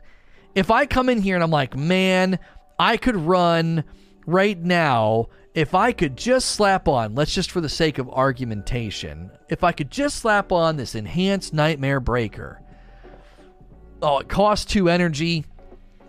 Only way I'm going to do it is by fully masterworking, you know? Well, that that's really costly just to experiment right? If I'm in experimentation mode, that's really expensive. Now, Doge is saying masterwork material is not hard to get because it's an easy grind in Legend. I don't disagree that the currency is pretty easy to come by. My problem is it's so much time investment and currency sink just to experiment. Like just to experiment, I gotta I gotta do a lot. I gotta grind nightfalls. I gotta spend all this currency to be like, oh, let me try out this build that I heard about. Let me see if I like it. I might not like it. It might not be that strong. I may have completely wasted. When I did that for the rocket build in the dungeon, I was ticked when we looked at the numbers and I was like, yeah, this rocket build sucks. I just spent all that currency and time, and I'm like, well, yeah, yeah, that build sucks. You know, I, it's it's it's just too expensive. Now we're talking right now about experimenting as more hardcore players and it being too costly and requiring me to do too much just to get there. Imagine being a more mid lane or a more casual player. There is no hope for you to experiment or to try things out. So a significant portion of the game is just not even there for you to you know mess around with or enjoy. That's just why I don't invest anymore because I might not like it. I'll ditch the stuff next season otherwise. Right. Now, in the new model where the seasonal mod slot and the seasonal in the in the build that you come up with is going to last for an entire year, you know, I would uh I would I would say that that might be a little bit, you know, better as far as like, hey, I'm gonna I'm I'm gonna I'm gonna take the time to invest in this build. I'm gonna take the time to you know come up with this because you know this build's gonna last a lot longer. I'm not gonna dish this next season. It's gonna last me you know for a, a year or so. It, you might be more motivated to do it at that point. Rain the Dark. Good morning, Lona. Hope you're doing well. What I'm wondering is your opinion on ammo finder mods that supposedly increase drop chance of whatever type you equip. You feel these mods should even exist in the game? I personally feel like we as players should be able to get whatever ammo types we're using reliably and consistently in all forms of PvE content. Should Bungie increase ammo drops overall in PvE? Or are these mods a good enough alternative to the ammo economy? Well, we've already answered this, so I'm going to answer your question from another side. Let's imagine that Bungie never does anything to the ammo economy and they leave these ammo finders in the game, which it's very likely that that's what they do, okay? They need to be completely overhauled then, right? They need to be completely overhauled because when I get an ammo finder brick for swords or machine guns, it's great. That little glowing brick gives me a decent chunk of, of ammo. When I get an ammo finder brick for a rocket or a grenade launcher, it is a freaking joke in comparison. It's an absolute joke. The brick, yeah, br- yeah. For fusions, you get two shots. Shotguns, two shots. That's stupid. The brick should be equal to other bricks. It's that simple. If I'm picking up a brick on the ground and I'm using a mod slot in order for that to happen, and it happens inconsistently, that brick should be equal to other ammo bricks. It's that simple. It's like, come on, man. I, I'm taking up a slot on my armor for this. Not only am I taking up a slot of my armor for this, but I'm also having to wait for the dadgum thing to drop. And then it gives me uh, one grenade or like or you know two fusion shots. It they they need to be completely uh, overhauled. So I I happen to think get them out of the game. Get ammo finder out of the game. Um, and and and make the and make the ammo economy more sensible. I don't think they're going to do that. So if we're going to have to live with this ammo economy and I got to run ammo finders sometimes, then man oh man, they should be universalized. I should get way more ammo from them because they don't even proc all that often. And when they finally do, be getting one or two shots for your weapon, it's just that's just stupid. So you're coming at this from fixing these mods and making them way more efficient. Well, there's two options here, Rain. They either jettison them from the game and make ammo economy more reliable and more predictable. I don't think they're going to do that. So since I don't think they're going to do what I really want them to do, which is make ammo economy not so stupid, there are literally times where there's four or five purple bricks on the ground, and then I'll go an hour and not see one. That's dumb, right? I would much rather them address the ammo economy, you know, situation from a bigger picture, and then say because we've done this, ammo finder mods are no longer necessary. We're t- we're taking them out of the game, right? I don't think they're going to do that. If they're not going to do that, then at the very least, ammo finders should be more efficient. They should be d- dropping more often, and they should be treated as a normal brick. You know, running over an ammo finder brick and getting one or two bullets is so dumb. It's like, what's why am I even running this? I think they need to get yeeted.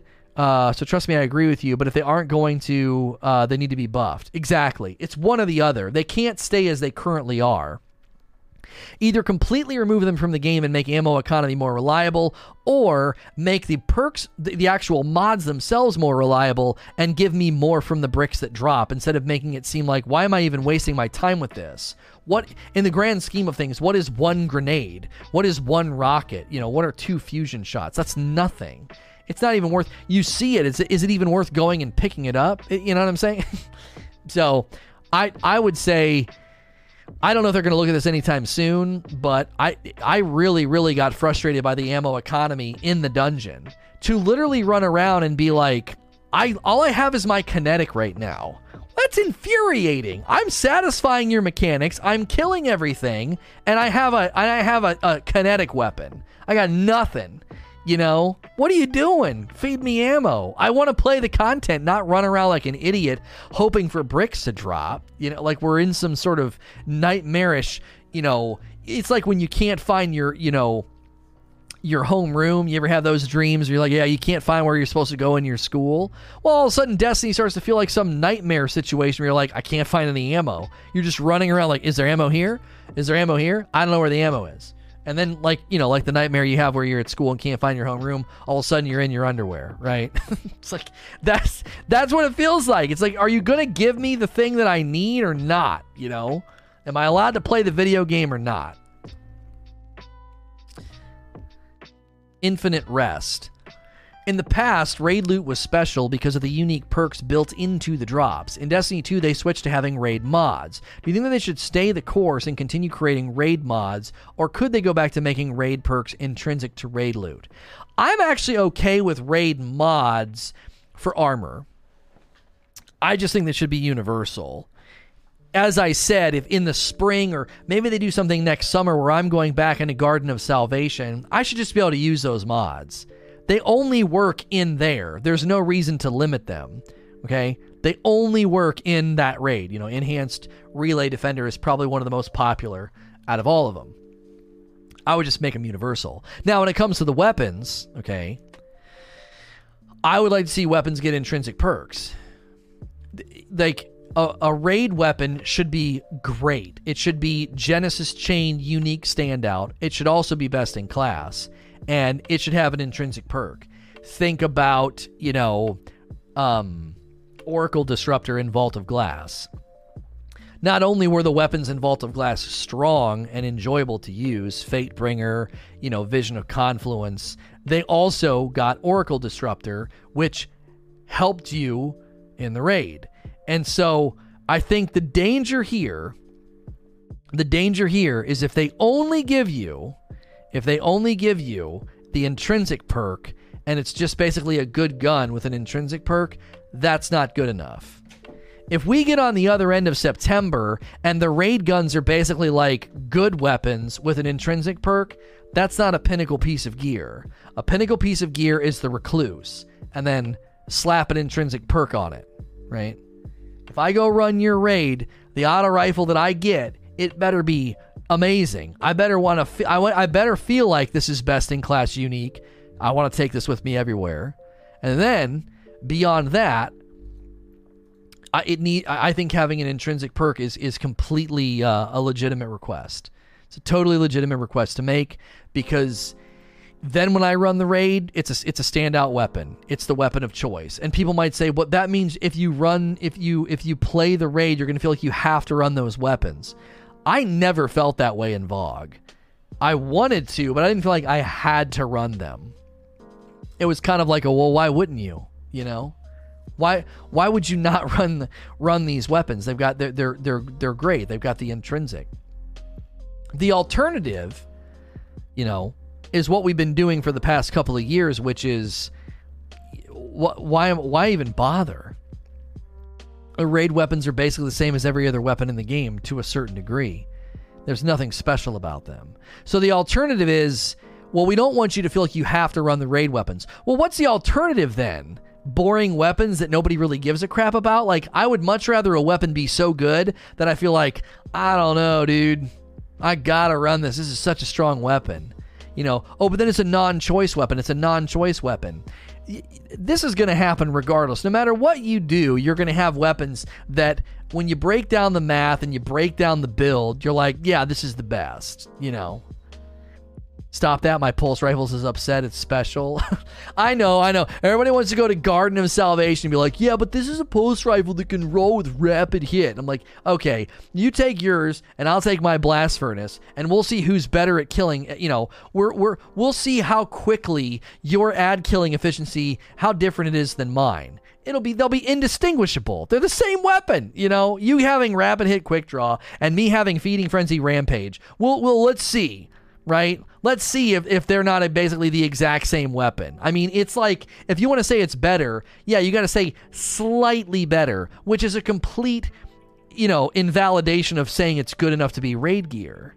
Saying, oh, it's raid gear, how good is it? Well, I mean, if you get out a stopwatch and you slow down time and you record a YouTube video and you really analyze it, there may be a few milliseconds every once in a while where the gun is actually it's it's it's stronger. It's like you got to break it down to like the micro milliseconds. It's like then that's not better. That's not raid gear. That's not worthy of being called raid gear. There was there was never any doubt about the Fatebringer or the Vision of Confluence. There was no doubt in your mind. You're like, no, these are best in class weapons. Even Wrath of the Machine, you could say that like Genesis Chain wasn't a best in class weapon, but at least it was standout and unique. Focus Firefly. I mean, you couldn't get a gun like that anywhere else. So it made it fun and and and you wanted to use it. You wanted to get it.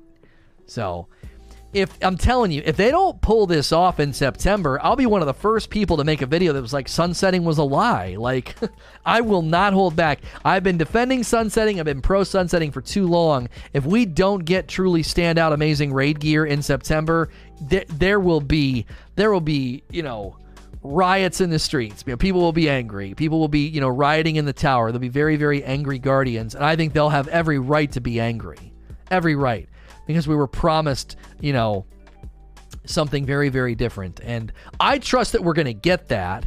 I believe that they've been sitting on amazing gear that they haven't put in the game yet because there was nothing like sunsetting put in place. I would not be surprised if a bunch of stuff that had to get shelved gets pulled off the shelf. And they're like, oh, I've been wanting to put this gun in the game. I've been wanting to put this perk in the game for so long, and we've never been able to do it. Well, now we can. You know, I feel like there's a lot of guns and a lot of perk ideas and power ideas just sitting on a shelf. Because it's like, yeah, you can't put that in the game. But with sunsetting, they're going to be like, no, yeah, go ahead. Slap that baby in there, you know? We're going to transition to the call-in session right now. So if you're if you can hear my voice and you want to take part and call-in, uh, get ready. Let me know in chat as well by putting a one. If you if you've got something you want to call in with, whether it's an elaborated question, a new question, something we didn't cover, or uh, maybe just a point that you want to debate, uh, put that in chat. Uh, if we don't have enough VIPs, we can open it up to Patreon level ones that are around as well. If you're listening to this on iTunes, Google Play, Spotify, or watching on YouTube, you can always uh, support this co- uh, content by going to sntrpresents.com. sntrpresents.com will bring you into the Discord, allow you to take part in these if you're a VIP, uh, as well as level one. You can always take part in the question and answer or join in as a call in. So, and then it looks like you elaborate on the question. It looks like we have an elaborated question that I missed. Um, this is a slight repeat of the above. I'm not going to do that right now because I just kind of did the outro anyway. So if you're listening to this on iTunes, Google Play, Spotify, or watching on YouTube, again, check out sntrpresents.com. Get in here, join the conversation, and as always, please like, share, and subscribe. Thank you for listening to or watching another episode of SNTR Presents. This is going to be another viewer call-in session that we do after Q&A. I let patrons, uh, VIPs, and other levels of the Patreon call in and either ask questions, debate, or add things to the discussion. If you're listening to this on iTunes, Google Play, Spotify, or watching on YouTube, and you want to join in like this, go to sntrpresents.com. That will take you to the Patreon. You can choose any of the tiers there. Uh, this will probably eventually be a VIP only thing as it continues to grow and more people want to do it. But for now, we are leaving it open to everybody for the time being. So these questions and ideas and things don't have to be rigidly about armor mods needing an update. It could be something more broad and more generic, and that's totally fine. Uh, be sure to let us know in the comments what you think of this type of content. Uh, we've been enjoying it, and this is the second time we've done it. Going to go to Big Tibbs for the first call in. You are on the air, Tibbs. What do you got? Hello, Lono. Uh, so today I was wondering uh, what you thought about in the Moments of Triumph seal. It requires you to get seven wins in trials, and I was wondering what you thought about that because of what the state of trials was, especially on PC. Mm. Yeah, I I think a lot of people looked at it and immediately thought either either along the lines of what you said, like, oh my gosh, like trials and PC is just so bad right now, or they were like, I don't really I don't really play trials. I don't I don't want to I don't want to do that. Um, and I think those are are legitimate. Th- those are legitimate concerns, especially for the PC users. Um, and then it got data mined that the um, that the what's next after Moments of Triumph? What's the next one? Uh, Solstice of Heroes they're they're going to require it again. so that got data mined. So some people are just waiting. They're like, well, I, if it's not retroactive during Solstice, I'm going to do the seven wins, so I get you know two birds with one stone. Um, for moments of triumph and Solstice of Heroes, here's here's here's where I kind of land on this. It it kind of has to include everything. That's sort of the theme and the point of these events. And with all of the raids included, I do feel like you kind of have to include trials to some degree. It and I don't think it, they should have not. They should have made it set not seven wins, but they should have said like, um, get any number of wins. Or they, they should have phrased it in a way so people don't think you have to go flawless. I think a lot of people saw seven wins and immediately are like, "Oh my gosh, I have to go flawless to get this." And it's like, no, no, no, it's just it's just seven wins. So I do think some flavor text or something to indicate that they don't have to be done in order would have helped. Um, but I do think it's okay for them to put stuff like this in here. Like you only have to do one raid, you only have to get seven wins, uh, and I think the concern with the seven wins though isn't just the cheating on PC. It's you know the player base is dropping, so it's getting harder. It's you know it's it's getting more uh, more difficult just to jump in and kind of play at a casual level. Uh, but I don't think that's a good enough reason to exclude it. They maybe just could have lowered the number of wins and also made it clear that you don't have to get them in order. So um, I don't know if you have any follow up to that. Nope, that pretty much covers it. Thank you, Lono. Okay. We're going to go down now to who do I got next? Darksider, you are on the air. What do you got? Hello, Lono. My question is regarding with Armor We have talked a lot of a lot about stats, but we never talked about the major resist concussion dampener that really helps surviving, especially in the dungeon. What are your thoughts on people focusing so much on stats and not on other aspects of armor as well? Yeah, I that, that's I think this is a good question because I do think some of this is an import from Destiny 1. I think in Destiny 1 we were very very much focused on stats. And when Armor 2.0 was announced, that was a big thing that they announced was you're going to have the return of intellect, discipline and strength because up to now those those were not there. That was something uh, from D1 and then they made all that standard. And so I think because it was one of the value points of Armor 2.0 and it was something that it felt like left the game, right? Um people are much louder than me. Okay, I'll I'll lower Discord a little bit. Thank you. Um it looked to me like these guys were landing at good volume, but I'll I'll turn it down just a touch. For yeah, so for me, I would I would think that's why. It's kind of a twofold thing. People felt like stats left and it was a return from D1. I was like, "Yes, this is something that I remember trying to do." And I also think I also think that the way that they announced it I, if you go back and you even see when Luke Smith talked about this, like wanting it to, to invest more in the MMO RPG feel, he said giving you more stats, giving you the ability to, you know, have more control over your stats. And, you know, as you're saying, you know, concussive dampener reduces incoming area of effect damage from combatants.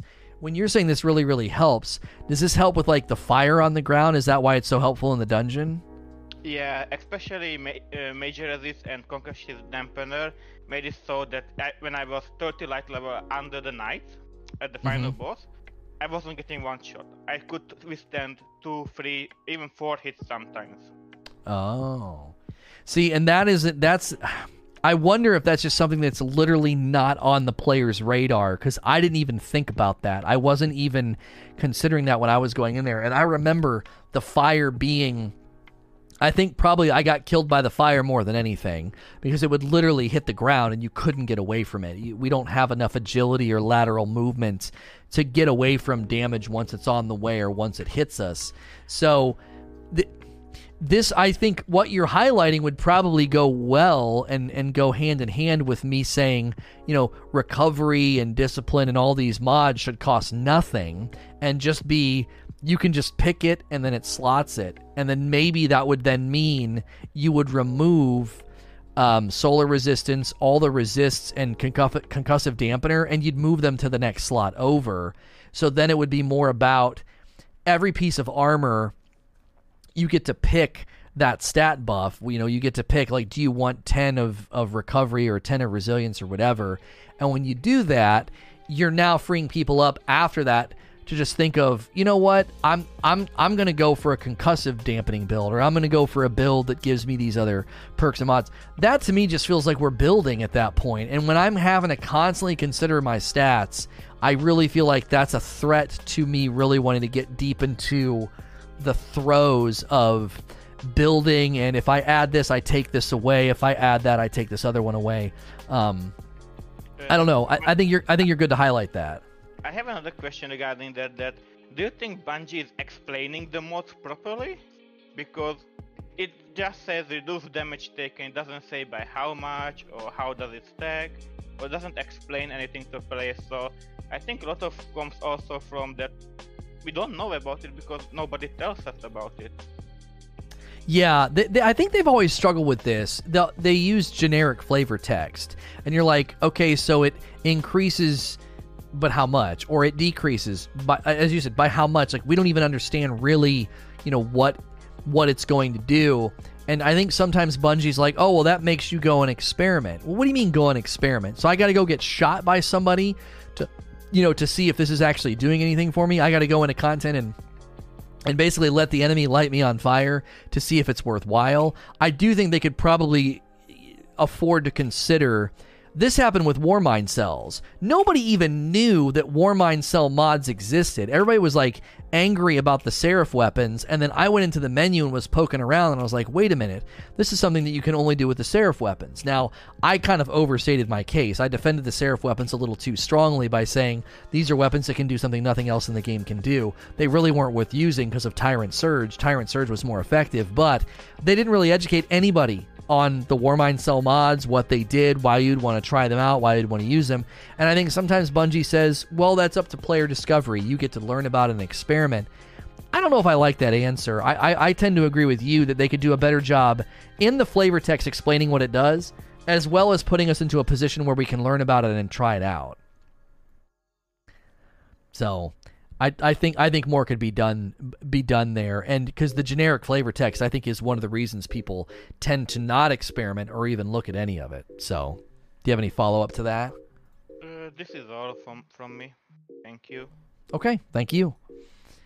And we got Doge next coming in with a question or a comment. What do you got, Doge? So for the masterwork. I kind of disagree that like the like it takes like too much effort like to get it up since uh like uh so like it's it's, it's very cheap to that like get up to like level nine, which is only mm-hmm. like prism, and and for like level ten you don't really need it unless you really need like the stat bump, and it's only like one more energy than lo- level nine. Okay. Yeah, I, you, d- during the Q and A, uh, for those that maybe missed it, Doge was disagreeing with me in chat and saying it's not that expensive. You know, it's it's a pretty easy grind. And I think my pushback is that there's two levels where I feel like this breaks down. And number one is experimentation. If I really want to take experimentation to its fullest potential and really build out a, a build to try it out, a lot of the times I felt like I need to masterwork this all the way up to 10. Even if I'm only going to 9, it still feels like a pretty big uh, currency sink. And my only benefit is experimentation. So I'm in the experimentation phase right now. I'm not even actually knowing whether or not I like the build. And the example I gave in Q&A was the rocket launcher build we tried in the dungeon. It turned out to be a joke. It was awful. And I kind of was like, "Ah oh, man, I spent all that currency." And that, and that's a hardcore player with lots of currency experimenting. My other concern would then be as I said that that casuals and mid lane players are like, I can't even try any of this stuff out. It just feels like um, it's like when you end a video game and you never use any of your consumables. You just keep saving them. You're like, well, I'll need them eventually. I'll need them eventually, and you you, you end the game with with 85 potions just sitting there because you feel like you have to save them. Or th- people do this with their super. They're like, well, I never want to use my super. You know, you're in a strike. You can use your super whenever you want for the most part. And so I would worry that at every at every layer of the game, whether it's casual, mid lane, or a hardcore, the currency doesn't necessarily need to be maybe lowered.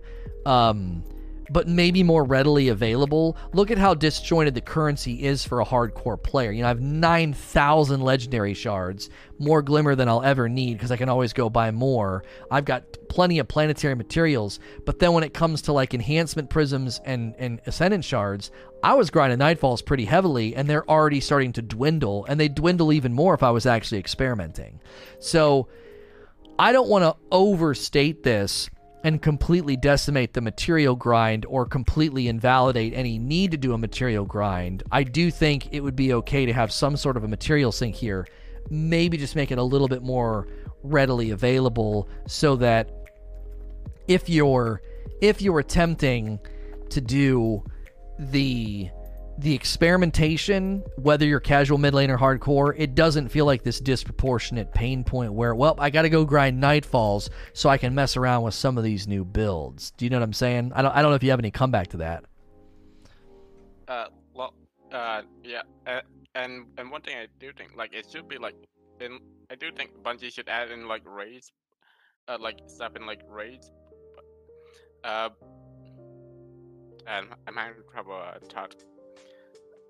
I think I understand what you're saying. Like, it, it, make it drop in more places than just Nightfalls. But you would, you sound like you would still want to reserve it for the end game. You don't want this currency dropping in like public events and strikes.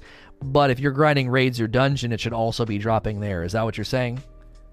Because Nightfall at least have like uh using drain for exotic, so even if it lose like the ascent shot, like it loses like the monopoly to ascent shot, you can still drain it for exotic.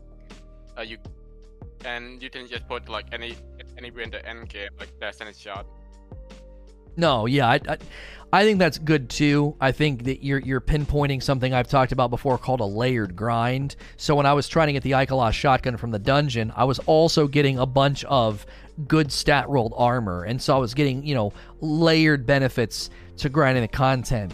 And so you could do something similar with raids. You could say, well, you know, you're grinding raids for raid guns, raid weapons, and raid armor, but you're also periodically getting some some prisms uh, and some and some shards. And I, I think they were considering doing that with trials. So when I when I was, you know, talking through the Q and A, I was like, or even my video, they, I think they might just want to look at this because empowering players to experiment, I think, is okay, but you don't want to invalidate investment and grind in some of the other lanes of the game. It's if it becomes too easy, it's not meaningful. I do think there's a happy medium here where it does feel like I've really got to invest and play a little bit if I do want to experiment, but it doesn't need to feel like, well, the only way I'm going to be able to experiment is if I live in Nightfalls for a week and then I have enough currency to really mess around.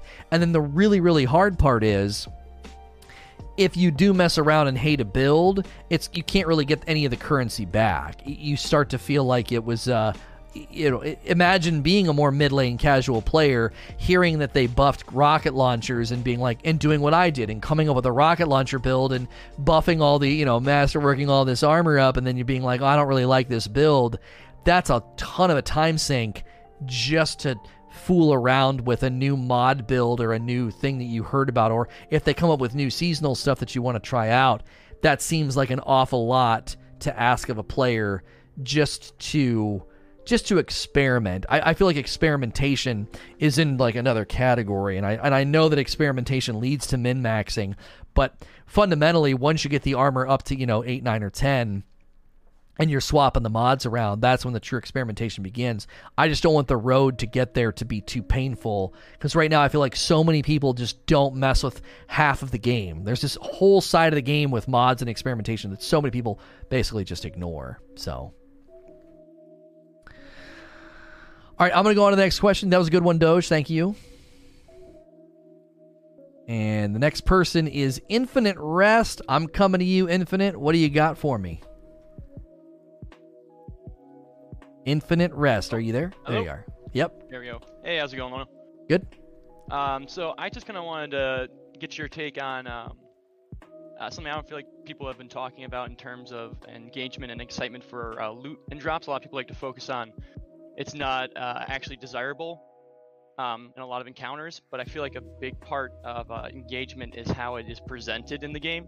Mm-hmm. And if you take a look at like uh, Umbral engrams right now, when they drop, and they drop a lot more frequently in the wild from defeating enemies as opposed from like chests, uh, they also have a uh, an effect on them mm-hmm. that kind of like captures your eye. It makes it into kind of a like a celebration almost. Um, do you think it's time for Bungie to kind of take a look at how loot is presented into the game, where it comes from, if it's like actually dropping in the world, or if it's just coming from chests. Um, because it's kind of been the same thing since uh, the start of Destiny One. Yeah, no, I, I think you've pinpointed something. I touched on this the I think in the Umbral discussion at some point that the Umbrals look so cool when they're on the ground, and so do primes and so do exotics. I think there is something to be said about that.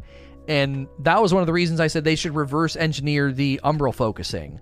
I should go and spend my currency and be like, I would like to get, you know, my next four engrams to be the the weapon focus. I either want the you know the pulse rifle or the or the the, the guillotine. Okay, and then I would just go and run content. And then every time one of those umbrals is on the ground, it's exciting. It's like oh my gosh, there's one, and it's glowing and smoking, and I I run and pick it up, and then I check the stats. I check what I got right you know right now umbrals drop on the ground it's like ooh that's such a though they look so dope but then i'm in the tower when i get my loot. I feel like we're we're disconnecting the reward from the experience. It's it's almost mechanical. It's like well here's all your umbrals.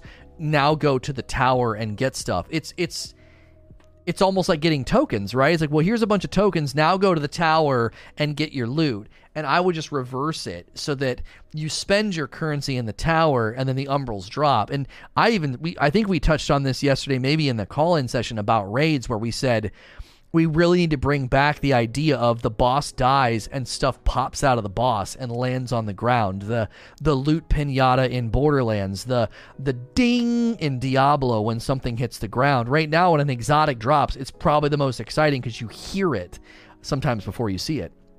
And so I, I, I think you, you've highlighted something that they've that I think they've already made good strides for. Because I, I, when I see Umbrals on the ground, I do think it's pretty awesome, and I think that if they could combine that with the idea of I'm grinding a strike or a nightfall dungeon or a raid or even end game rewards in, in Crucible, you can't really put them on the ground, but you know how that was when you play Iron Banner and you'd see people getting, uh, you know, clever dragons it was always exciting because you're like, oh, they're, they're dropping in the world.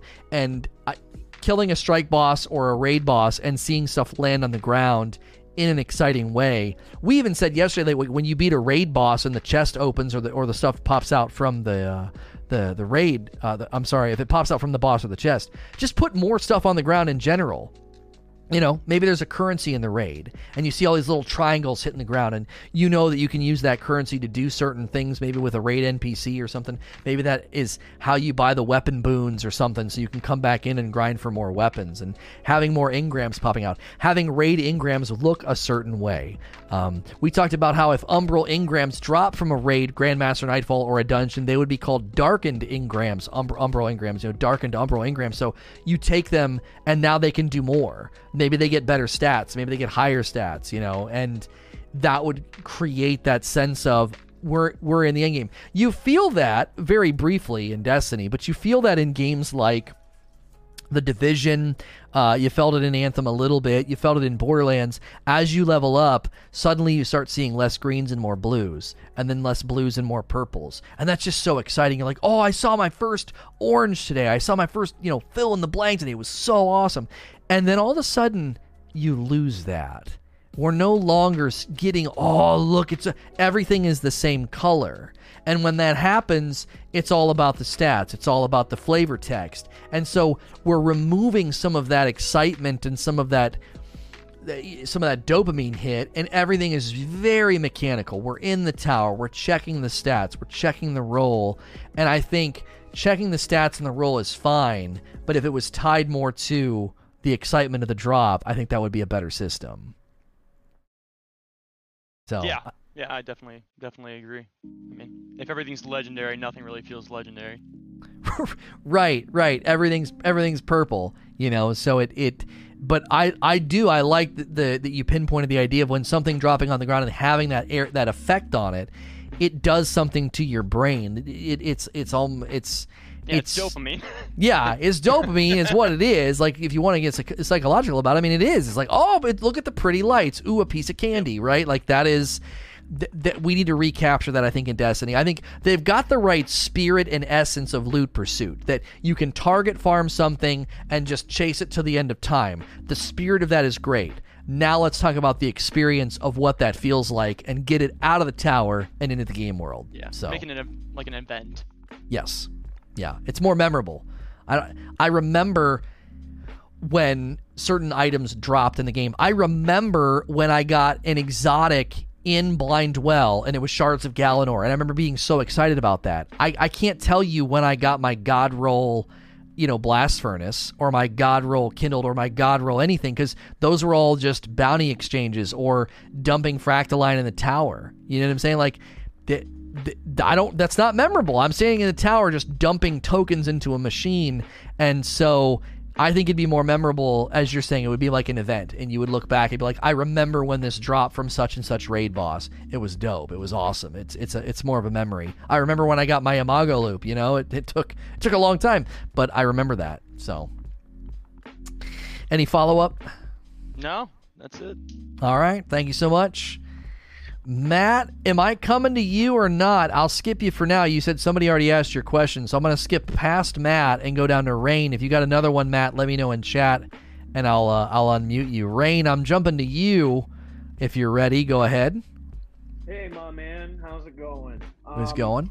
So, so what I'm what I'm curious of is because you know how scout rifles in Destiny uh, 2 right now are not that strong what what could Bungie do to you know make scout rifles feel more impactful again? Because in Destiny One, I don't know if you uh, used it. Perks aside, we can dictate that later. But per- guns like Vision of Confluence, you had the Hung Jury, the Doom of Chelchis, and my personal favorite being the Burning Eye from the Rise of Iron Trials of Osiris. Um, there was something about scout rifles in D1 that had a lot more versatility compared to D2. They had more damage, they felt more impactful, they just were more reliable, and perks notwithstanding, they just they felt good to use. What can Bungie do to kind of bring that feeling of allowing scout rifles to be not obviously the end all be all like they were kind of in D1, but allowing them to at least have that level of strength and versatility in content like Prophecy, like Garden, is I remember running as a because I'm a Titan main, you know, Bubble Gang Rise Up. Um, I would pop my well, uh, not my well, my my bubble. I'd pull out my burning eye. I would kill all the shanks in in um, the final part of Wrath, and then I'd pull out Dark Drinker and do DPS that way. But it was good having a scout to have that range and to have that uh, reliability, I guess. So what Yeah. can Bungie do to to bring that back? I guess.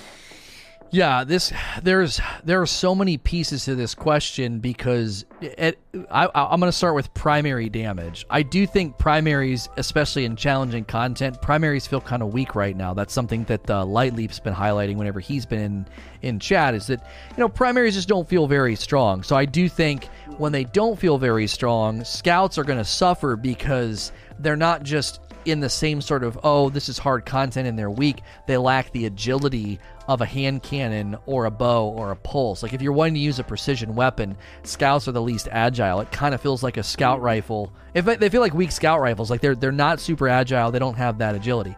And that's related to uh, the combat. So Destiny 2's combat and the the strikes and the I would even say some of the the aggro patterns of the enemies are very different than they were in D1 and I think some of that was built around double primary. So if you go into strikes or vanilla go into anything that's vanilla, the the strikes, the raids, the raid layers they were anticipating you running double primary, so a scout would have benefited you. And I'll give an example with the Calus fight. Okay, when you're in the room, you're going to want something maybe a little bit more agile, more punchy, auto rifle, hand cannon, maybe a pulse. But when you got into the wind tunnel room, scouts were really helpful. I ran a call to serve in the tunnel all the time, but so what you did was you created two styles of engagement that two primaries could land on when you take double primary out of the game and I can only run one, it's really hard for me to choose a scout because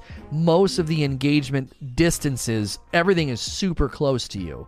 So in Destiny 1, King's Fall, everything is down some long shoot tunnel. Everything is far away from you. War Priest, Golgoroth, Sisters, Oryx, nothing is up in your face. So scouts are a great choice. So are hand cannons. You pop, pop, pop from really far away. I feel like primaries felt stronger back then too. Maybe it's my imagination, but the game wasn't built around double primary. So with double primary involved, I think Bungie thought we need ankle biters, we need we need people that are going to shove right up your nose, and then we can have people off in the distance. If you look at Reckoning, Reckoning is a perfect example of another environment that feels built for double primary. Everything's up in your gut, everything's up your nose, and then you have these annoying pesky snipers out on the edges. Well, if I was running a scout and an auto rifle or a scout and an SMG, that'd be great. I could, you know, take those snipers out no problem, you know, pop their heads. And then, you know, you could you could be, you know, able to engage with the two things. But what do we do now? Well, we just well of radiance and and let the snipers shoot us. It just isn't worth it. It's like, ah, it's not worth it. And a handful of the strikes are built that way. You got snipers up on ledges and stuff, and they're far away, and they're more pesky than anything.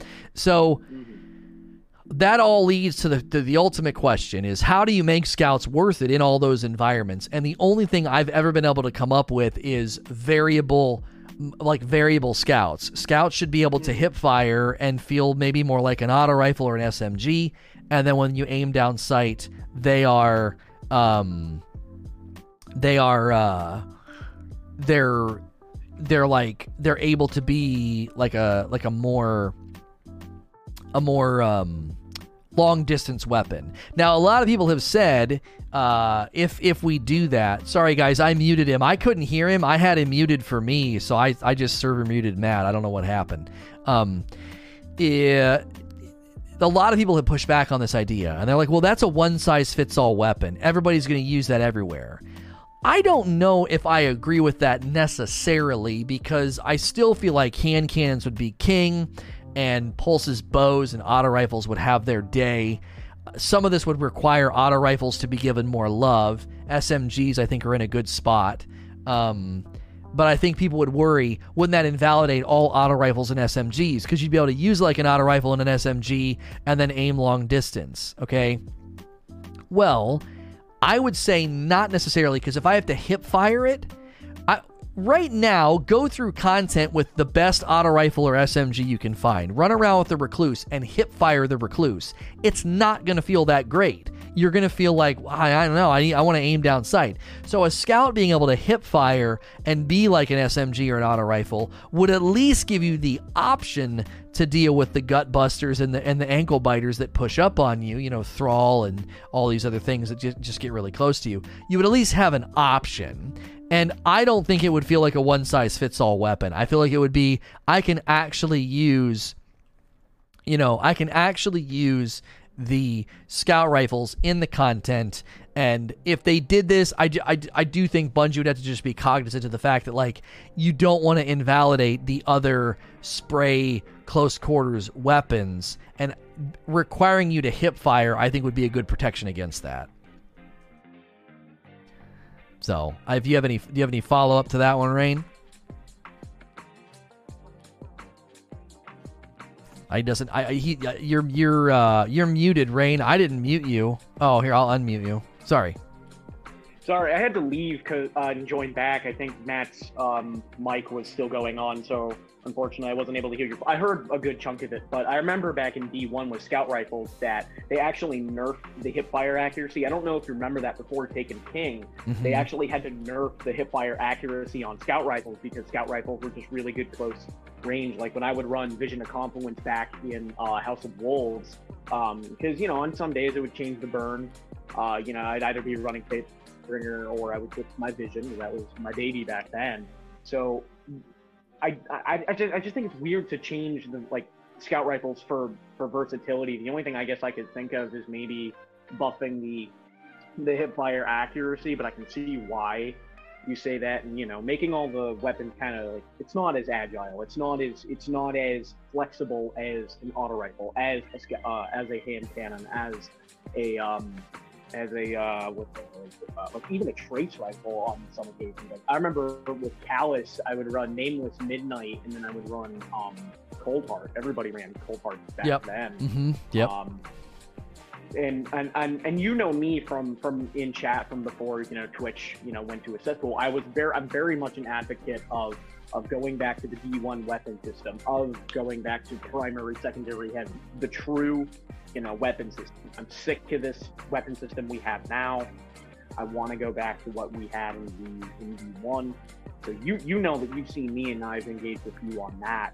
yeah. So I think going forward, you know, like you you go into those encounters and you definitely feel the pain of yeah, this was designed with with double primary, which it just it breaks my soul knowing that double primary was a thing, you know.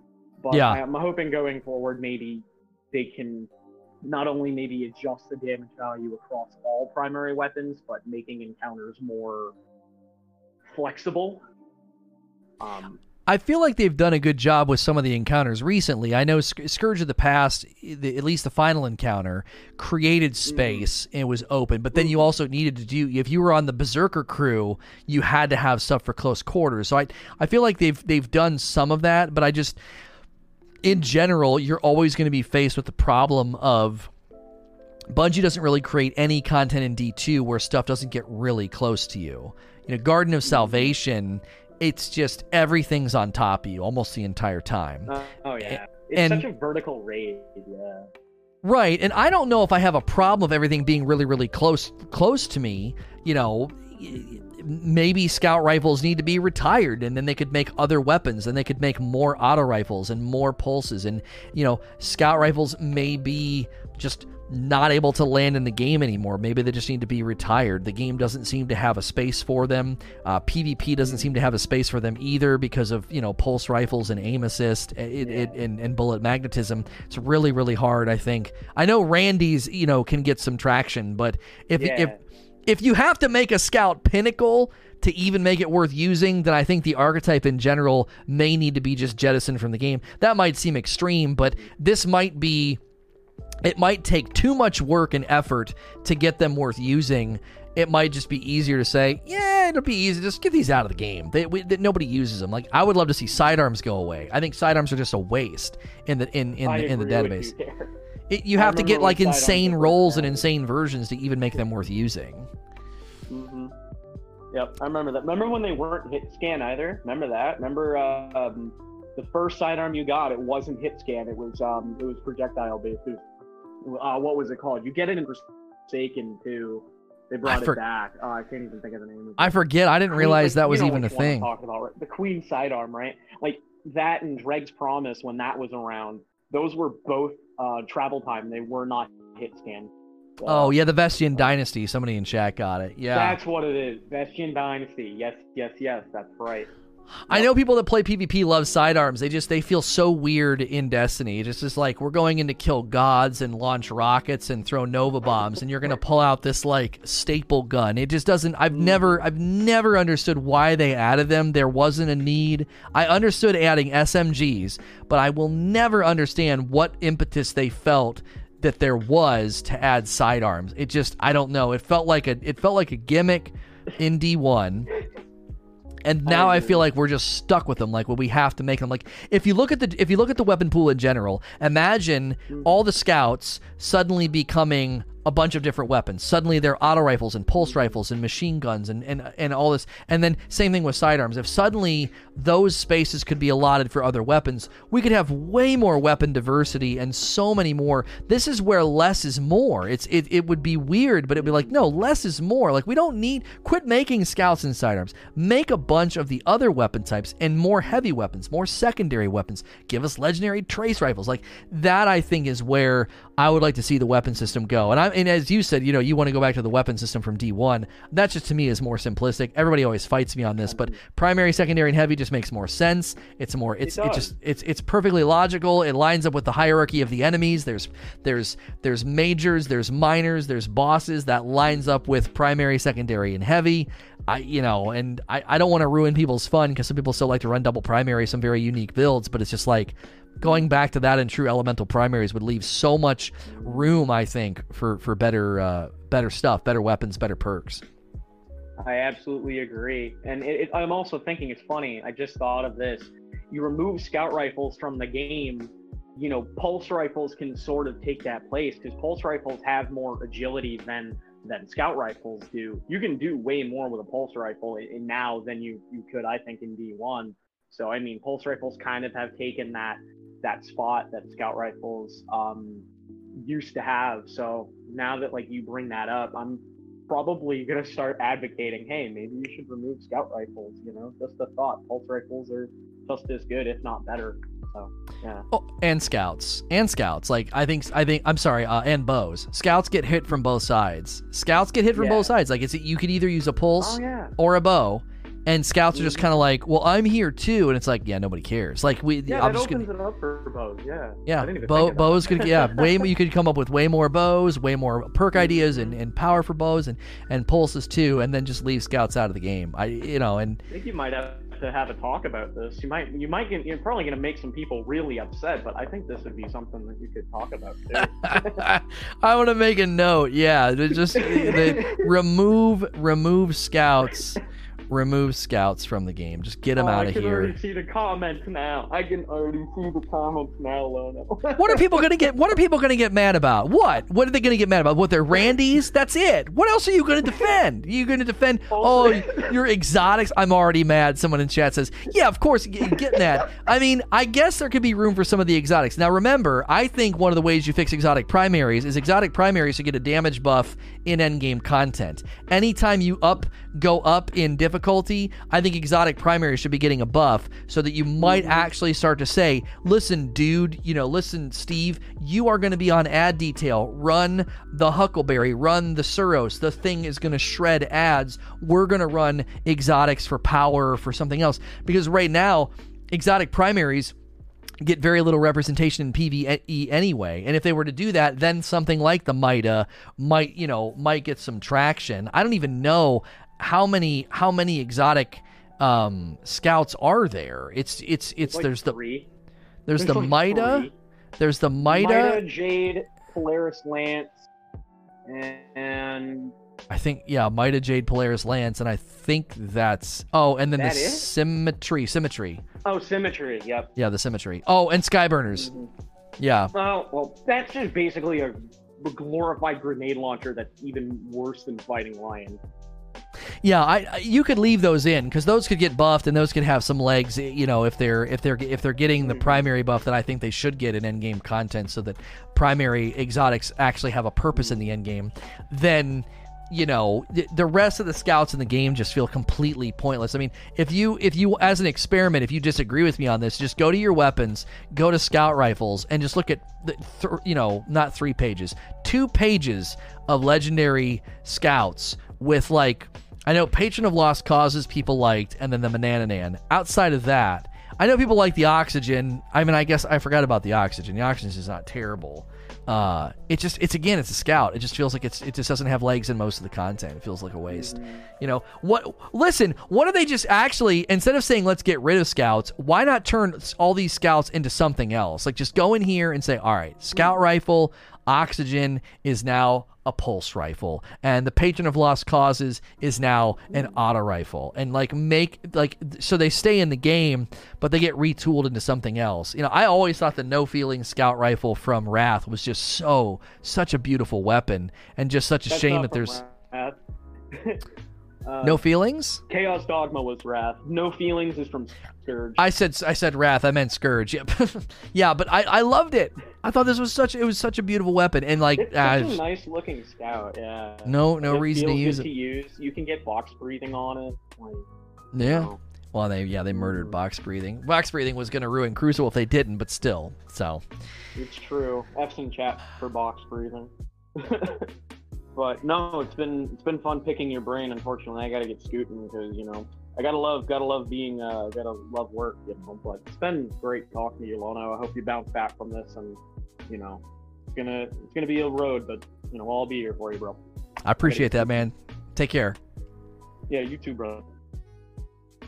Well, that's going to do it for today's call in session, guys. Thank you so much for everybody joining in. If you're enjoying this content, let us know in the YouTube comments or join in yourself by going to sntrpresents.com to become a patron. Right now, we have it open to all levels of the patron, but eventually it's going to be VIP and above because the demand for it will probably continue to go up. So if you want to join in, sntrpresents.com, that supports me directly. Thank you so much for listening to watching all of my content. You can find it on YouTube, iTunes, Google Play, Spotify, or YouTube.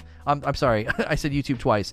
Uh, but you can find it on all the podcast platforms. And I appreciate so, so much all the support. As always, please like, share, and subscribe.